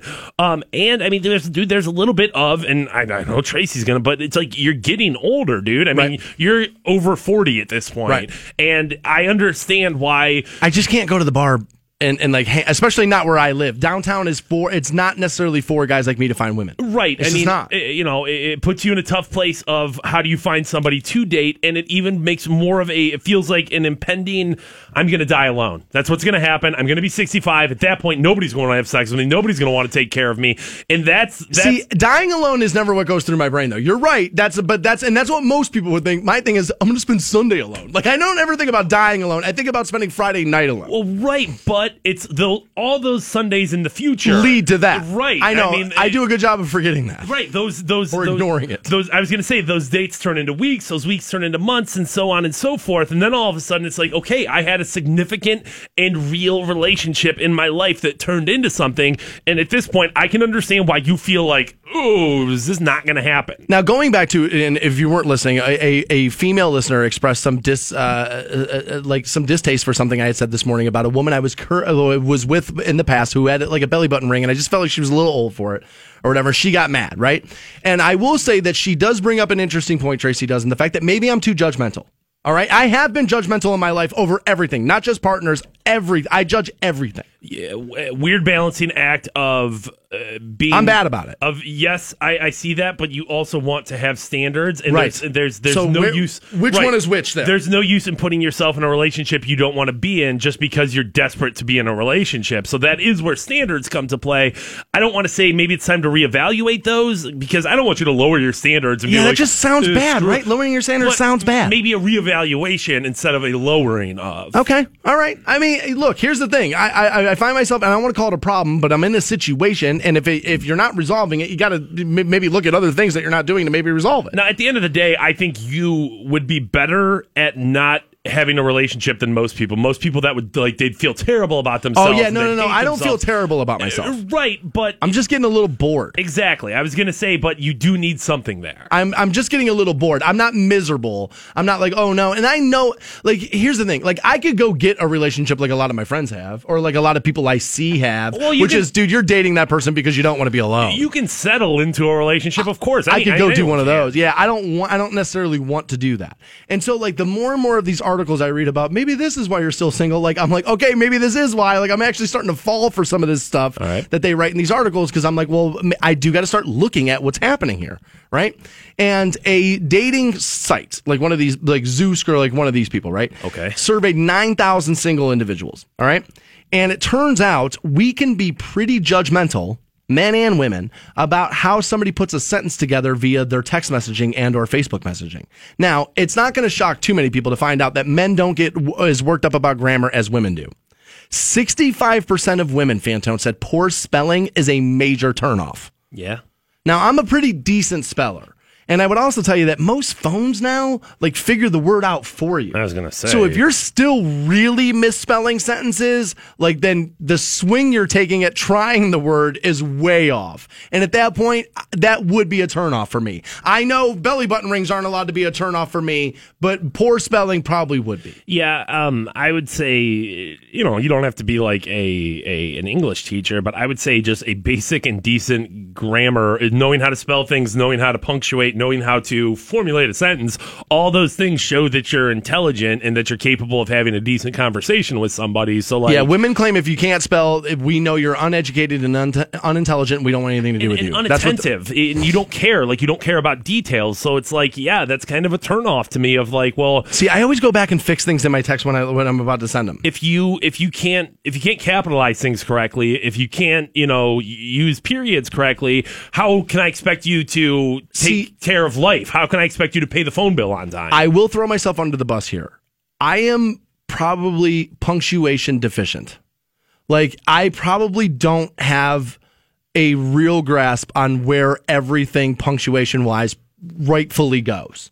Like I probably use commas in the wrong area. Like, dude, here's the thing. There's so many different uh, like forms of punctuation, and I use like three of them. That's how I know I'm not doing it right. right? Like I got the period, I got the comma, and I got the exclamation point. There's semicolons, there's braces, there's all these things, and I never use them, so I know I'm not writing stuff right. Well, I mean, and like I said, though, I don't think everybody has such a, a, a great knowledge of the English language that, you know, you don't have to be an English teacher about this. You don't have to put this, like, you know, you don't have to cite your sources in a text message, but at the same time, just making sure that, like, commas and periods Right. and not putting you are for your, like, you gotta. Now I know some of that shorthand. Does that bother you? Um, I I use full words and punctuation and like spaces in text, so not it's not like it's not like I don't understand it, but like if I was looking at a partner and she was constantly sending me like, "Oh hey, how is your day going?" I that'd be that, that I, I wouldn't like that. I wouldn't. Yeah, I gotta admit, I, I, I, I it's not enough to me, make me leave you over. Well, no, I'm not breaking up with my girlfriend over But it. But there are things that you tolerate in people that you wish they didn't do while you're dating them. I'm not breaking up with my girlfriend over it if she sent me that text today. But after day one or date one, if she would have sent me a like, "Oh my gosh, you are so cute," that would have turned me off, and she would have kept doing it, and I probably never, we probably never would have got to where we are today because of it. Just little things along the way, and I would have eventually been like, It's pretty judgmental, Phantom. "It's too much for me. I can't, I can't, I can't deal with that. Just that." so you know, somebody listening right now is deficient on, on their spelling. I'm sure they're they never are. Gonna, they're never going to listen ever again I'm because su- because you're judging them and how they spell. I'm sure they, they say are. periods, however, continue to be the punctuation marks for uh, for sociopaths. According to uh, Zoosk, they found that response rates for to first messages sent with an exclamation point are 10 percent higher than ones without any punctuation or with periods. Now, I would imagine that punctuation, like you know the yeah the exclamation point it draws your your eye to the attention. It draw you know what i mean? So you, you pay attention. Much like I, I did this the other night and it turned out it worked. Like people always scream about people who tweet in all caps and so I just made the tweet and I said, people who tweet in all caps aren't yelling. They do it so you'll notice it and you're more likely to stop scrolling and read it. And sure enough, everybody said, yeah, this totally worked. I totally read this and probably wouldn't have had it not been in all caps. Like sometimes that happens. I would probably anything like that, anything all caps or no caps or anything. I'd probably be less likely to read it. I'd probably be like, eh, I see it, but I'm going to scroll past it because it won't. So- I- that's me though. I know that I there is about six months ago, maybe a little longer, where I had met a woman and uh, she was a lot younger than me, like by a decade at least, and we were texting back and forth, and there was some mutual interest, and maybe we were going to go out, but she started sending me full blown sentences in nothing but emojis. Like I'm not one of these old people. Emojis are stupid. But like if the entire sentence is an emoji, like if I got to figure out like hieroglyphics Yeah, on the I side mean, of a that's how it cave, like I just was like oh, I don't know what this mean. I don't know how to keep up with this. Like, does this? What does this mean? it, it- you you kind of do have to use it like punctuation, like where you can't. I mean, you just can't have it like sh- you know seven of them strung in, in a row together. But if you want to like really drive home that hey, I thought that was funny. I see why you put the laughing face there, or hey, I really was you know eh, whatever. Like there's it, it, it's it's a it's a it's a complimentary piece as opposed to like the the meal. I would know? agree. Yes, I, I, I'm all for it. I know they they- they add some fun and some you know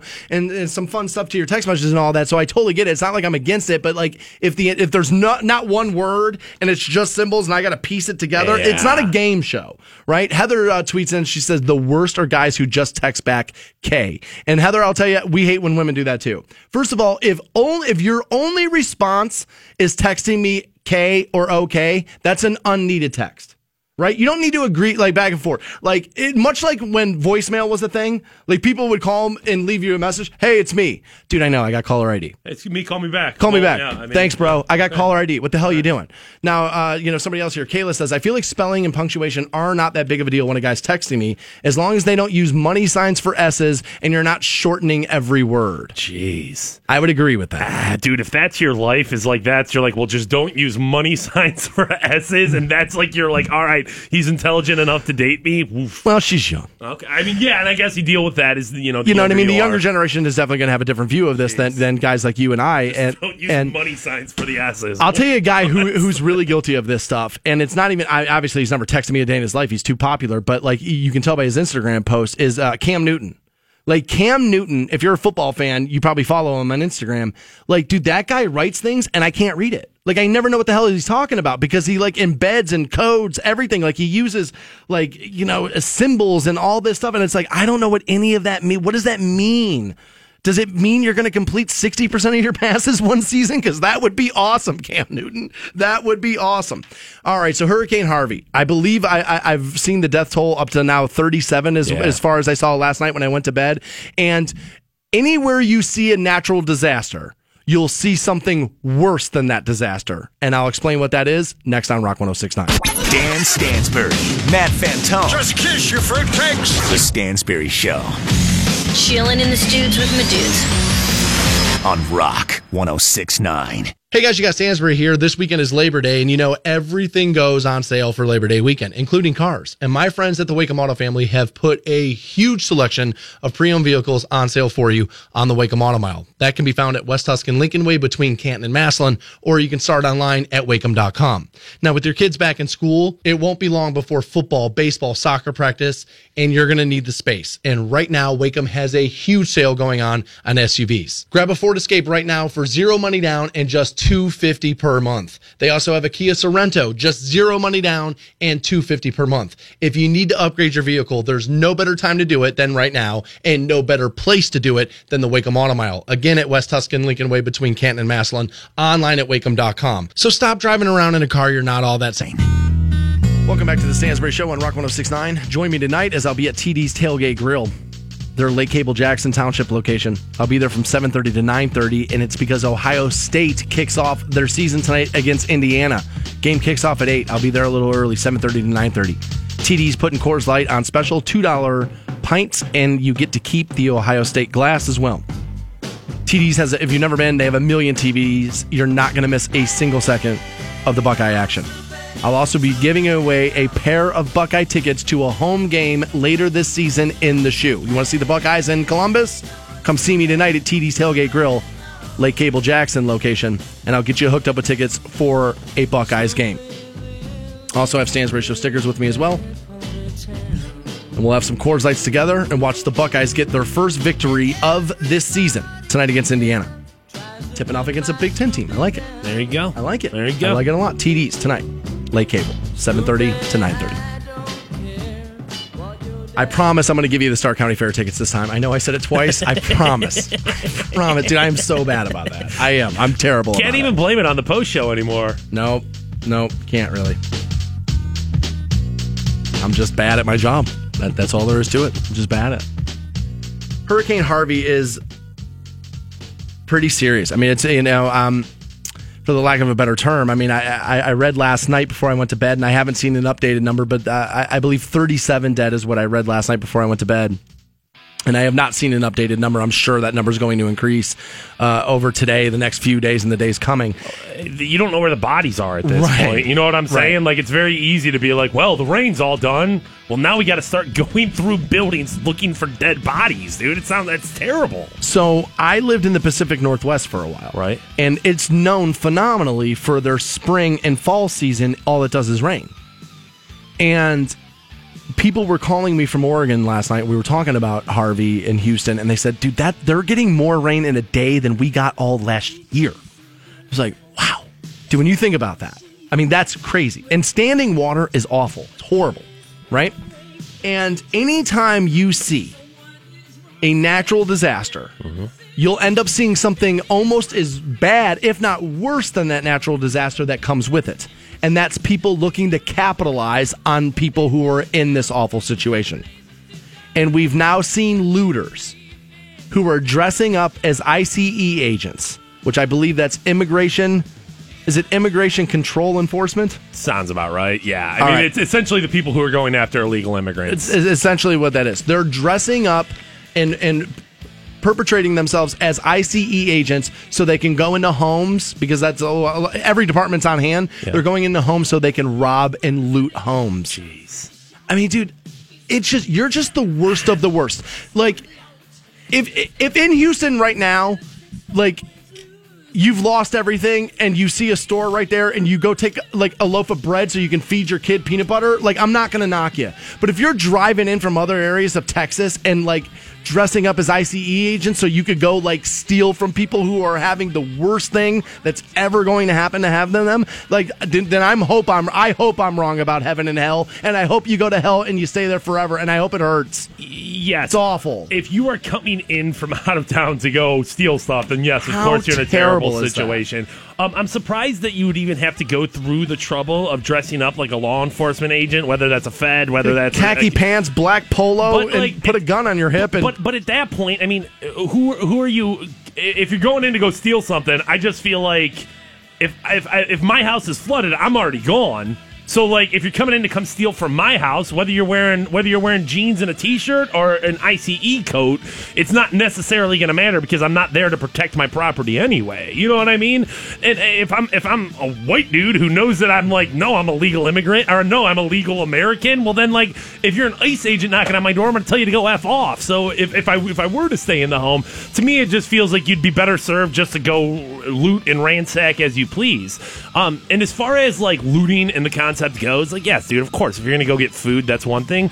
But I just put myself through the through the filter of like, all right, let's say I lost everything, everything, and I mean that's your job, that's your house, that's your car, that's been in your house. everything You have lost everything. if, if if you're in that situation and it's like, well, you're just going into Best Buy to go steal TVs or whatever. I, I, don't want to say it's okay, but I do understand why it's like, well, I have to steal something because I, I don't have anything. I have I don't have any money. At least I can sell this TV for five hundred bucks or hundred bucks or whatever the case is, and at least I can try to get myself somewhat back on the road. yeah, I can't sign off on that though because th- th- at at that point, then it just becomes degrees Well, of suffering, Yeah, right? and, I'm, then I, I'm not like, oh, well, dude, go ahead and just start like robbing everything. But I understand where that desperation comes from. Where that like, dude, we're standing in, in, in a waist deep of water. I, we, I, I, my money's gone. My house is gone. My business. is Oh yeah, I mean I get how it happened. sure. I you know this is one of those things for me where it's like I know I'm capable of saying some things on the radio sometimes that not everybody agrees with, and I have some unpopular opinions sometimes, and sometimes people think, "Oh my God, you're a pig," and all these things. But when I read stories like this, it just makes me so happy that the first thing that runs through my mind when somebody else is going through the worst thing in the world isn't, "Well, how do I capitalize Right. now?" Right. right? Like I, I dude, like I know I've bagged on my mom and said she was a bad mom and this and that, but at the end of the day, I had great parents who raised me right and cared about me and expressed love to me every day and honestly turned me into a halfway decent human being. Like the last thing, yeah. Well, I mean, come on, I, I'm not gonna, Halfway. I'm not, I'm not gonna go overboard on it. I'm, you know, I'm not all the way there yet. But at the end of the day, I would never look to capitalize on somebody in an awful situation like that. Um, what's your take on price gouging in these situations? All right, here's the thing on price gouging. Do I think people should do it? No. Do I understand why they do it? Should you be allowed to? Do yes. it? No. And what I will say is is that the days of being able to do it are over. Like this is one of those things that before people had social media, you could get away with it. Well, like, But now you just got to know because here's what you got to remember: businesses is that sooner or later the water's going to be gone, and the community then will decide. I know this is going to fall under the people always say you always say let businesses be who they are, and what I will say to the businesses is that if you look to exploit your consumers during a time of extreme need, when they're no longer in that extreme need, they will choose your competitor.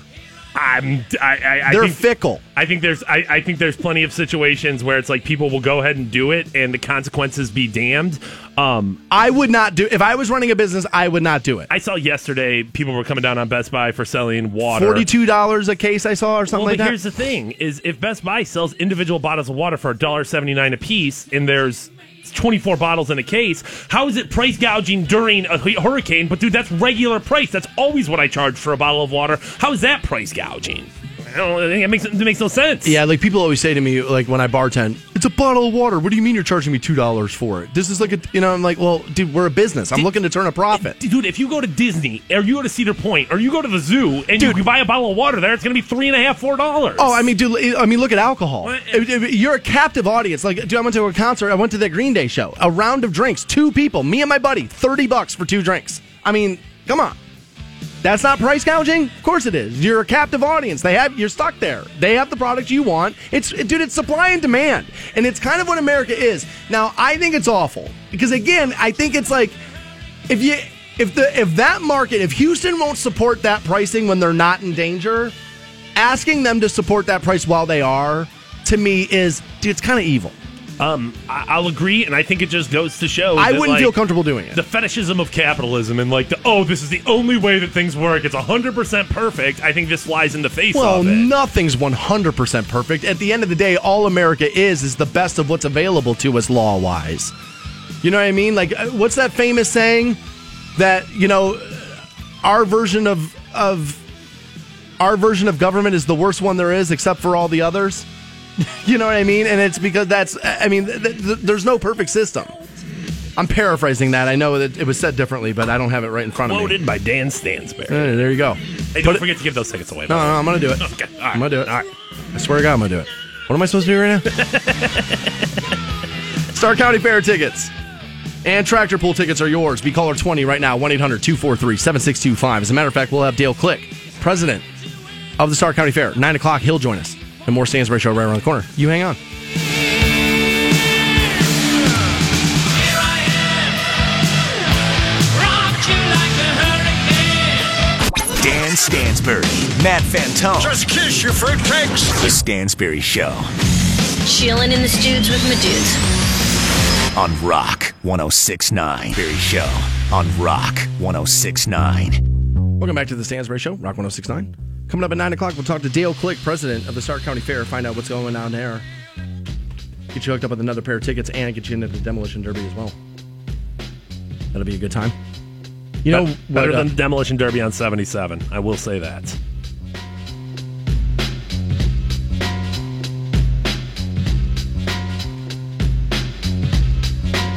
You know, we were talking earlier about Joe Haden now with the Steelers signed a three-year deal worth twenty-seven million dollars, seven million this next year alone.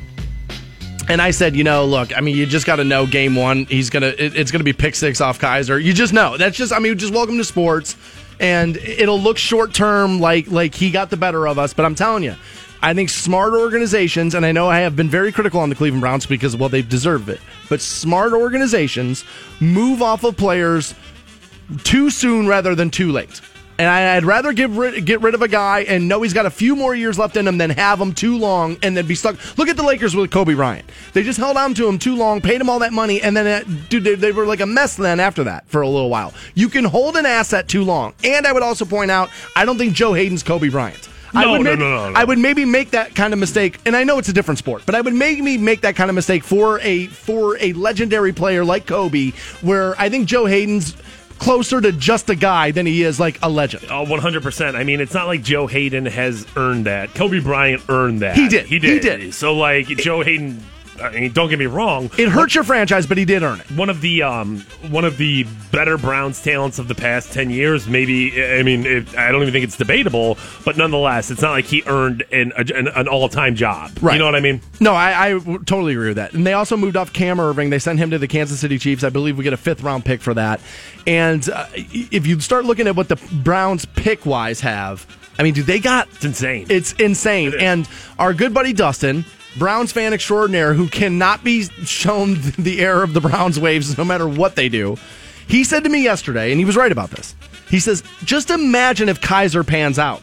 Imagine if you don't have to waste one of those picks trying to land another quarterback. If you found one in the second round and you have all those picks, I mean, dude, we could be seeing the turning of the tide here.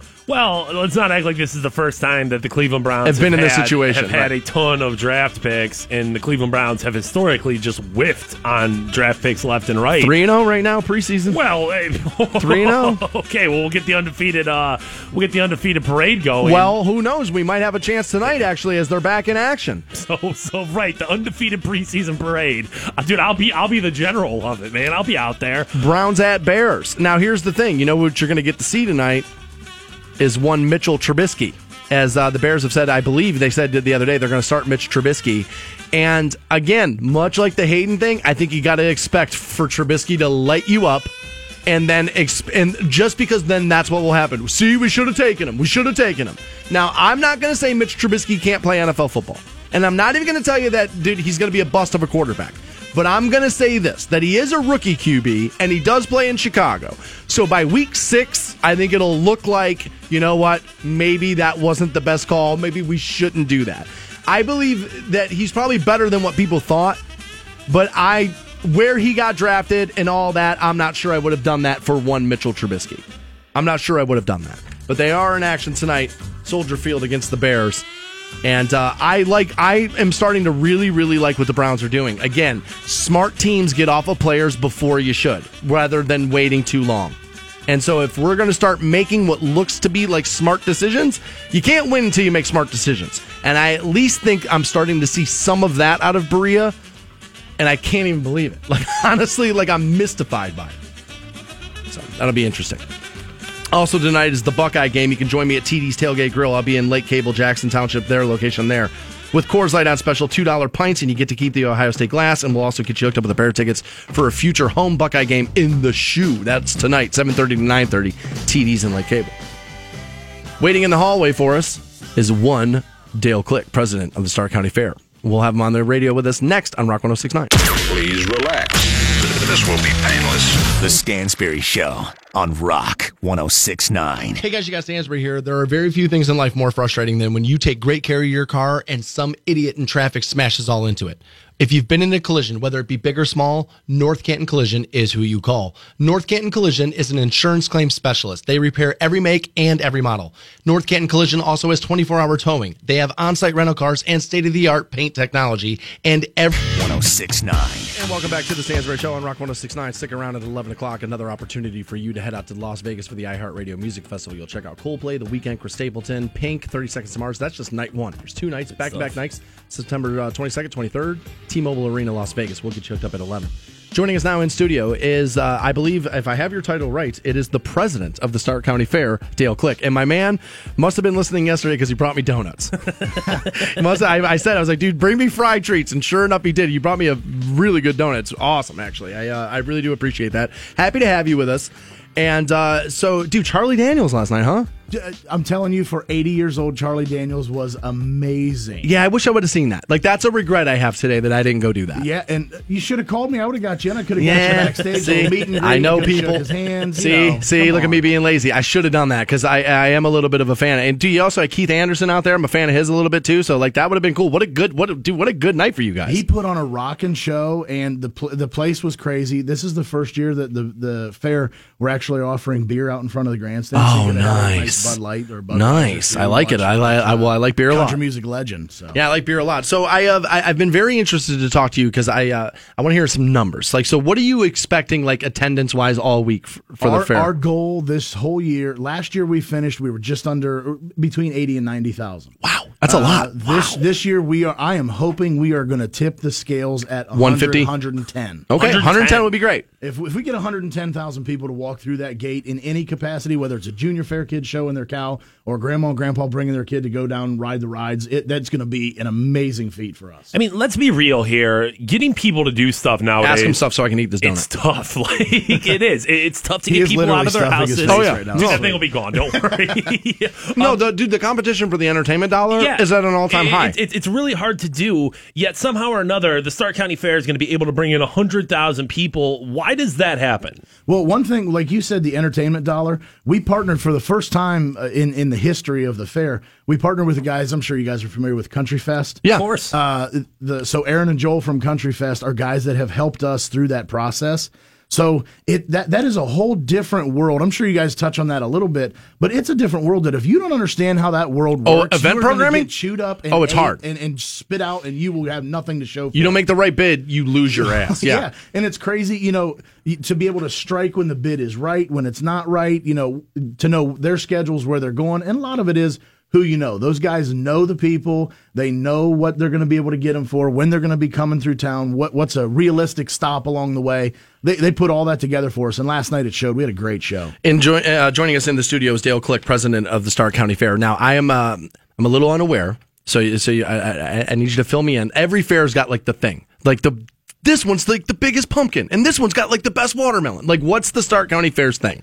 So, it, first, let me correct you with one Okay. thing. All right. I, I have to take care of my sponsors, otherwise they'll kill Absolutely. me. It is the Progressive Chevrolet There it is. Stark Ah, okay. County Fair. Okay. All right. Progressive Chevrolet Stark County Fair, and Okay. our grandstand is sponsored by AultCare. Okay. So the- Great partners in Canton. Yeah, both those sure. organizations. Um, but what is our thing? So our thing is kind of everything. But I, if I had to kind of put my finger on one thing, Giant pigs or something? we do have giant pigs, Nice. but our I like it. junior fair program, Okay. we have over a thousand animals there.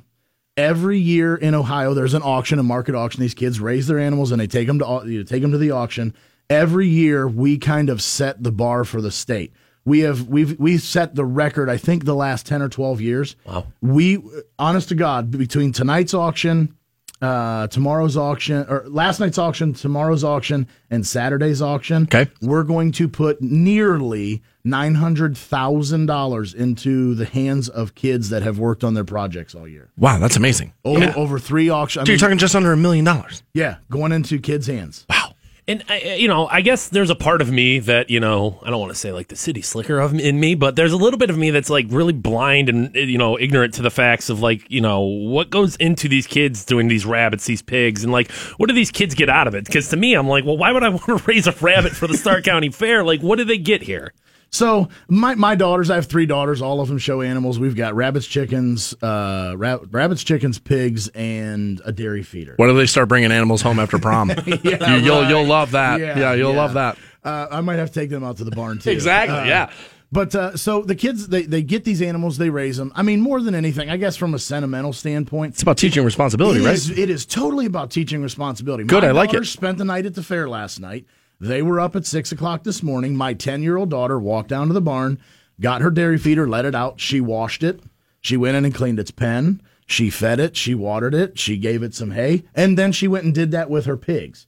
And that is times I don't know how many kids we have, maybe Right. three, four hundred kids down there. Right. And it is something that's kind of lost in our society. I would It's- agree. You know that kids. It's amazing. We have a milking parlor. It's amazing to watch some kids, you know, from uh, city slicker side of you, Right. come in and go Milk a "Oh, cow." Look, they're milking a cow. Yeah. you know, and you wonder, is that the first time they've ever seen a cow get milked? And I- Fantone, have you ever milked a cow? I have not. I have milked a cow. Okay. Let me tell you, dude. I'm gonna tell you, it's harder than people think it is, Yeah. and it's a little terrifying because it's an animal. So you're like, yeah, dude, dude, it's a giant beast. and you and you're yanking on it. You know what I mean? So it's like, am I hurting you? And they make noise no matter what. So it's like, oh my god, am I doing this wrong? And honestly, like, dude, that was one of those things where I have to admit, I was just like, I wanted it to be over. So because I was terrified I was hurting it. You're coming to the fair. I'll organize. I'll try to organize Fantone milk and a Hey, cow. yeah. maybe we'll, We'll live stream Yeah. it on Facebook or We'll be something there, like dude. that. I have nipples, Fantone. Can you milk me? I, uh, but yeah, I would actually like to see the tall guy milk a cow. That would be funny stuff. So, all right. So the fair runs until we're, you know, we're talking to the president, Dale Click. So the fair runs until Monday. Yep. And so, like, what's still left on the docket for people to come out and see? So tonight we're going to have the Broken Horn Rodeo. It's Oh, a nationally sanctioned nice. rodeo. The cool thing about the rodeo that comes to town, even though it's it's not you know what you're going to see on TV, Sure. it is a nationally sanctioned rodeo. So there's going to be some of the best cowboys in the country there riding to get points to win a golden belt buckle in Chicks Las in T County already just packing up the truck Oh, right yeah, now. Just getting them in. in. Getting a four, them in four to a bench seat Yeah, right now. that? Just all, oh my God, real Cowboys, we're coming. Yeah, absolutely. And so, so all right, so you guys, so you, so you got the rodeo tonight. Then, uh, if you're talking about chicks from T County coming Yep. out, we've got truck and tractor pulls on Friday and Saturday Nice. night. Nice. Uh, Yeah, demolition derby on Sunday and Monday. And I'm telling you, the demolition derby. When I first came onto the fair board, they were talking about, oh, we got to do the demo derby. We got to do the demo derby. And I'm sitting in the corner, of the, just keeping my mouth shut. And I'm like, no one's going to come to it. Oh, bro, do we It get? is nuts. It will be sold out. It will be packed. If you want to see the demo derby, I'm telling you, go to our website, www.starcountyfair.com, and buy your tickets now because it will be sold out. I promise you. We've been giving away tickets to both the demolition derby and the tractor pull all week, right? And I always say this about about prizes people like, but dude, you would think I had tickets to Jesus. It's like you. I honestly like, dude, the amount of people hitting me up on like private messages and like, dude, I gotta get me into that. I gotta take my kid to that. I mean, people love that kind of stuff. I mean, it's it's crashes. I mean, that's why people watch Right. NASCAR. It's like they're, right. They're looking You're right. right. It's it's NASCAR without the waiting. you know what I mean? See what you want. Eh, it- They absolutely. blow the whistle and you just go crash into each other, into each other until somebody's. I've actually done it. I've actually, Really? yeah, my buddy was in a demolition derby back in Ravenna. It was like years ago. It was like 20 years ago now. And, uh, and so he was like, you got to do it. And so sure enough, there was like a practice section, uh, or session or whatever. And he put me behind the wheel of it. And I did, and I couldn't, I, I was like nervous because I was like, I spend all day, every day trying not to crash this goddamn car. and now like I'm going to try to do it on purpose. It just, it, it goes against all your natural instincts to drive a car full speed into another car. It Yeah. just goes against what the, And hu- it's what the body tells you. You're going slow, but I've talked to those guys and they go, "Listen, the impacts are real." Oh You- no, it's real. those. Oh yeah, yeah. No, it's a it terrifying go, thing. We're not going that fast. Yeah, but, it's a uh, car crash, though. yeah, it's a car yes, crash, of course right. you're going to feel it. Yeah, I mean, dude, people are saying we shouldn't play football anymore over tackling. right. I mean, these guys, these guys are crashing cars on purpose. Well, Dale Click, man, it was so awesome to have you in. Thank you for the donut. I am going to get you uh, uh, tied up with Fantone. I want him milking some livestock Jeez. at some point. Maybe even a horse. Maybe lie to him to tell him see how see how that Sure, one yeah. see how that one goes. And you did give us some tickets to give away, so we're going to pass out a pair of tickets to both the fair and the demolition derby. Now we'll pass those out, and you were nice enough to give us a stack for tomorrow as well. So we'll be giving out some more stuff tomorrow as well. Dale, thank you so much for joining Hey us. guys, thanks for having me here. It was awesome. No problem. We'll talk to you again. Uh, I would imagine, you know, next year over this. And uh, by the way, if you, yeah, if you get that pig and all that thing, and uh, you know, yeah, hit me I up. on certainly that. will. Yeah, Yeah, we, hopefully we'll have a special announcement for you guys tomorrow. I, yeah, I want to know all about that. Let's pass out those tickets now. We'll take caller 20 right now at 1 800 243 7625. We'll put you into the Stark County Fair and the Demolition Derby and more Stansbury Show right around the corner. Hang on. Dan Stansbury, Matt Fantone. Just kiss your fruitcakes. The Stansbury Show Chilling in the studs with my dudes. On Rock 1069. Stansbury Show on Rock 1069. Welcome back to the Stansbury Show on Rock 1069. I want to thank President of the Stark County Fair, Dale Click, for stopping by. It's an entertaining insight into what's uh, happening at the Stark County Fair. He gave us a couple of more uh, pairs of tickets for tomorrow. We'll pass those out. And apparently, we're going to get Fantone milking goats Jeez. or cows. I don't know how I got signed up into that, but I guess I like it. I feel like that's a Facebook Live video waiting to happen. I feel like that's a good idea. Get you out there learning some country ways. You know, you're, come on, Stansbury. you're always busting the balls of the country fans, and now you'll now you're gonna have to milk a, a piece of livestock. All right, can you do that with a dipper in? Big old dipper. One time, Stansbury. Kick the dust up. Come on. I know that was a hypothetical question. Do you mean can you do farming activities with a dip in? Yeah, I'm I'm, I'm willing to bet you could probably get that done. Yeah, I'm willing to bet. It was good to talk to him. So the Cavaliers and the Boston Celtics have now completed this trade, and the national media has been kind of beating Cleveland up with it. I, I you know, the, and the Cavs up with it. I know Cavaliers fans feel like you won, but the national media is telling me, and and I'm having a hard time arguing this logic away, that whatever the trade's called, that's what the trade was. And if you lose, and it's called the Kyrie Irving trade. And if you lose that, the person that the trade is named after, how does that not mean you lose lose the trade? I'm having a hard time like arguing that logic away. Um, because there's assets involved other than one player. If this was a one-on-one vacuum trade, then yes, I will agree with you. Even though, if you really look at their career stats, I mean, Kyrie Irving averages 21.6 a game, Isaiah Thomas 19.1. Okay, why do I feel this way then? And I'm not saying I'm right, but I'm telling you this is how I feel about it. Why do I feel like if we go back to when the year we won the title, game seven, and that ball's in Isaiah Thomas's hand to shoot that shot, he doesn't make it and Kyrie does. Uh, now, listen, am I going to argue that? I'm, I'm certainly not arguing that Isaiah Thomas is a better basketball player Okay. than Kyrie Irving. That's not. that's fair. Well, but I mean, but if if if He's more back- comparable than not. If you go back to two years ago when when Kyrie Irving shot that shot, but if you would have went back to last year and instead of having Richard Jefferson try to lock down Kevin Durant, you had Jae Crowder,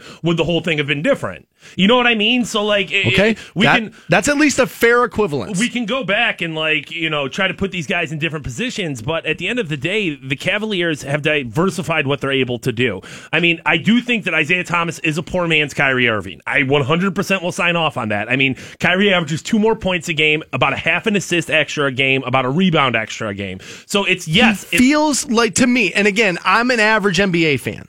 Okay, but I think more people are probably average NBA fans than like diehards. And so I think to us, it feels like Kyrie Irving is a marquee, big time player. Like to me, all right, I'll make it real simple. To me, Kyrie feels like an A, and Isaiah feels like a solid B. Like he doesn't feel like an A. Well, and you're probably right there. Okay. I mean, like that's All not right. I, like I said. I mean, he is the poor man's Kyrie Irving. But here's the thing: if you can get ninety percent of Kyrie Irving, Back, well, and then add some and then things. and then add diversity in defense when it comes to Jae Crowder, and add an asset, a huge asset, a, a, a- an extremely valuable Brooklyn Nets pick there, which will be Now- guaranteed top eight, not guaranteed number one. it's but not the guaranteed number. So how does this work? What do I number, need? uh, uh, three or above is what I'll say. Likely, You feel confident that it'll be it'll be a top three it'll pick. be a top three pick. Correct. Now, most teams in the league would probably be attracted to a top three Roll pick. the dice. Because next year, I hear there's like five studs coming out next year that are all going to be really good. and there's going to be teams that are in a desperate situation where it's like, dude, we have to re- we have to rebuild this team. We have to, and Chicago will be a great example of it. There will be other teams that are, you know, dude, we have to we have to add something to our team, and this is an opportunity to do so. I've been choosing to remain optimistic on this, and I didn't want to be guilty of hyperbole and talking about how the Cavaliers suck and they lost the trade and all this stuff. But I do have concerns over what's happening here.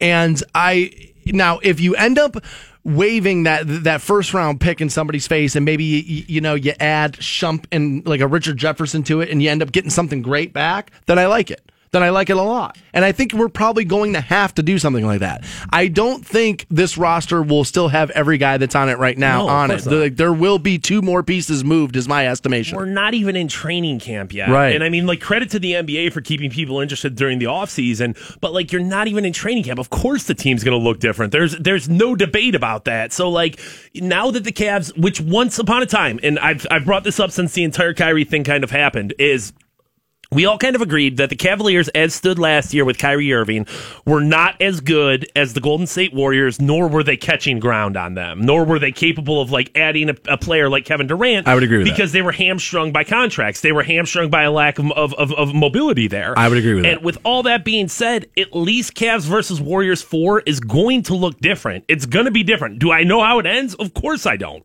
But I mean, at least if you run them back last year's roster, like again, we probably lose. we probably lose in the exact same fashion. So at least now there's been movement, there's been teams, and you gotta swing, dude. You can't you can't sit there with the bat on your shoulder. No, and that you can't do. Oh, I can't believe I didn't get on base. Can't believe I didn't hit a home run. Well, of course you didn't. You and didn't swing. again, I why I'm why I'm okay with it ultimately is because we didn't trade Kyrie Irving because we didn't evaluate him properly or we don't think he's good enough. We traded him because he doesn't want to be here. And so like you got to get something for him. You can't just let him go. Of course not. And I, you know, now that you went back to Boston and you kind of shook them down for a second pick that I don't believe they really had to give you, but you did get them to do it. I mean, now you got two picks, Crowder and, and Isaiah Thomas. If Isaiah Thomas gets healthy, it's probably not the worst thing. Now, a second round pick uh, in the NBA is not worth much. That's likely to be a Canton Charge or a Euro player or something like that. People people take the NFL model of like, oh, you can find you can Yeah. find value in the fourth round. Yeah, but the NFL's seven rounds. The- the- I was going to say the NBA is only two rounds Right. for a reason. Season. I mean, it's it's you know There's when- only so many guys that can play in the in the bigs. 15 guys on a roster versus 52 guys on Right. a Not roster. enough You jobs. You, you see where the difference is there, but nonetheless, by adding these different, you know, assets, by by giving by giving the Cavaliers front office the availability to make moves here, I I, I- I can't do anything other than celebrate this. I I hate to admit this. I hate to admit it, but I kind of want a Kyrie Irving Celtics jersey. Now I shouldn't wear basketball jerseys to begin with. no, you're not But- selling drugs. No, you shouldn't. But I've always really liked Boston's color scheme. I like it. Um, I, I think their building has got cool history in it, and the parquet floor and all that. It's kind of cool. Um, you know, the garden feels big. Anytime Yeah, you of see a nationally televised game, it feels big there. They're they're a storied franchise in the NBA, and now they have the point guard that I love. Kyrie was like my Cavalier. It was like my favorite Cavalier, and so like, dude, I kind of want to carry. Uh, dude, I kind of want a Kyrie jersey. I mean, it's not like you're going to be the only one. I mean, there's plenty of dudes out there who are going to be able to appreciate Kyrie's career beyond the Cavs. I don't think I'll necessarily be one of them. I'm not going to turn into a hater. I'm not going to be booing the dude who gave me one of the greatest sports, the greatest sports memory of my entire life. Yeah, it can't be downplayed what happened there. I right, mean, Uh, dude. It was. uh, It, it- of course, it can't. We waited 50, what, 54 years Like, for that to happen. If I said to Browns fans that I will give you a quarterback this year that no matter what, he'll win you a Super Bowl, but you got to send him to the Steelers next year, you'd still do it. In a heartbeat. You would still do it. of course, for a guaranteed win. I mean, that happened. That night in June happened. We all had that celebration. I moment. remember texting real. you. I remember texting you, Fantone, they're champions. Like I remember I was like I couldn't believe it. I mean, I, so so so I will never be the guy who's like, oh, f Kyrie, f Kyrie. It was a lot easier for me, the guy that was saying f LeBron. I don't think I would do that same thing now that I'm just older, but it was easier then because he didn't deliver on the promise. Where Kyrie delivered, where where where where where that team delivered and gave us what we wanted. So if you can't appreciate that beyond you know uh, your feelings about sports of like, oh well, Kyrie, that was a middle finger to the entire fan base. No, dude, it wasn't. That was not an fu to you personally. That was him deciding to do something else with his career, and you got to appreciate that. I'm not buying a jersey, but at the same time, when Boston comes to the Q, it's not like I'm going to be standing there booing the guy. Do you think people stand up and, and cheer him and clap before the game and like an acknowledgement of like, hey, thanks, but then once you're in the game, Eventually, do they stand up and clap? Yes. Year one, game one, no. No, it's too fresh. Three years from now, when he comes back and LeBron's retired and, you know, Kyrie's playing for the Knicks and the Cavs are, you know, terrible, then it's going to be like, dude, we remember you and we love you. But this year, this first year that he's gone, this first game that he's back, it's going to be brutal. This guy just wrote me a message. He says, Stansbury, I don't think Boston plays at MSG anymore. Well, Pat, they never played at Madison Square Garden. That's where the Knicks play. The the Boston Celtics play at the Boston Garden. Yeah. The the, the, the guard okay, all right. the Boston Garden is, is is still there. That's what Boston's arena is called. So I uh, yeah, I, I know that. I mean, I've gone and seen Cavs games at the Garden. So like I know that's thing. And there, that building does have history in it and I like Kyrie Irving. Now granted, when Boston I'll say this. When Boston shows up and they play us, I'm team Cleveland. I want us to beat the Celtics. But I will watch more Celtics games this year than maybe I ever have since Bird because they do have Kyrie and I feel like Boston, we may have won the trade ultimately, but you can't deny the fact that today Boston is more interesting than the Cavaliers are because you want to see does Kyrie take them over that threshold. I think they're a little bit more interesting today. Boston wins the Eastern Conference in, Just the, like last in the year. regular season, but Cavs come out of the Eastern Conference Finals. Yeah, Vegas put the over-unders out for NBA yesterday, and they have the Cavaliers at 53 and a half, which pretty much tells you LeBron's going to sit a lot. I was going to say uh, I'd, It's gonna be low. I'd probably take the under. I'm probably going to take the under there because Fantone said this, and I think he's right about it. That that if you thought LeBron rested too much last year, get ready. It's going to be more this year because of the loss in the finals. And I would agree with Fantone there. I think he probably rests more this year than he did last year. We'll close out the show next by telling you the best place to watch the Ohio State Buckeyes game tonight. I'll uh, fill you in next on Rock 1069. Please relax. This will be painless. The Stansbury Show on Rock 1069. 1069. Back to the Stansbury Show on Rock 1069. We're online at WRQK.com. Miss anything from the program today? Podcast it at WRQK.com shortly after 10 a.m. You'll also be able to win your way out to Vegas at 11 o'clock this morning. That's when you get your next keyword on Rock 1069 for the iHeartRadio Music Festival, September 22nd, 23rd, T Mobile Arena in Vegas. We'll send you out to that. 11 o'clock is when you get your next keyword. Um, everybody is, uh, all hearts and minds are on Houston right now with Hurricane Harvey, and I totally understand it. Um, but a good buddy of mine, Derek Hess, is a uh, is a legendary artist. Actually, has some art in the Louvre, and uh, he, he's a legendary artist, and he's putting on a four day benefit for the mental health and addiction awareness that this country is facing problems with as well.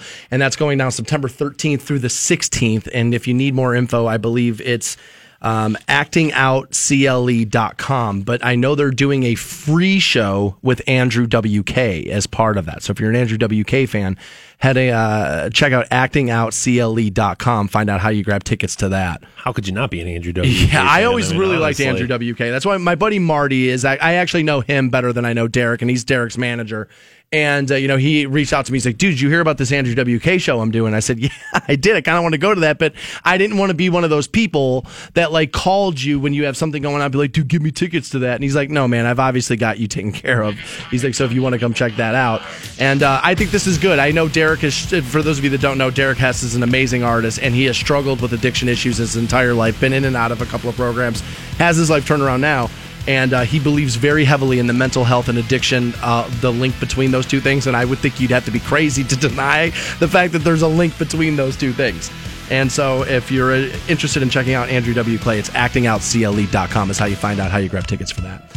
Browns are in action tonight, but also the Ohio State Buckeyes. And I will be on hand, TD's Tailgate Grill. I'll be at the uh, new Lake Cable Jackson Township location.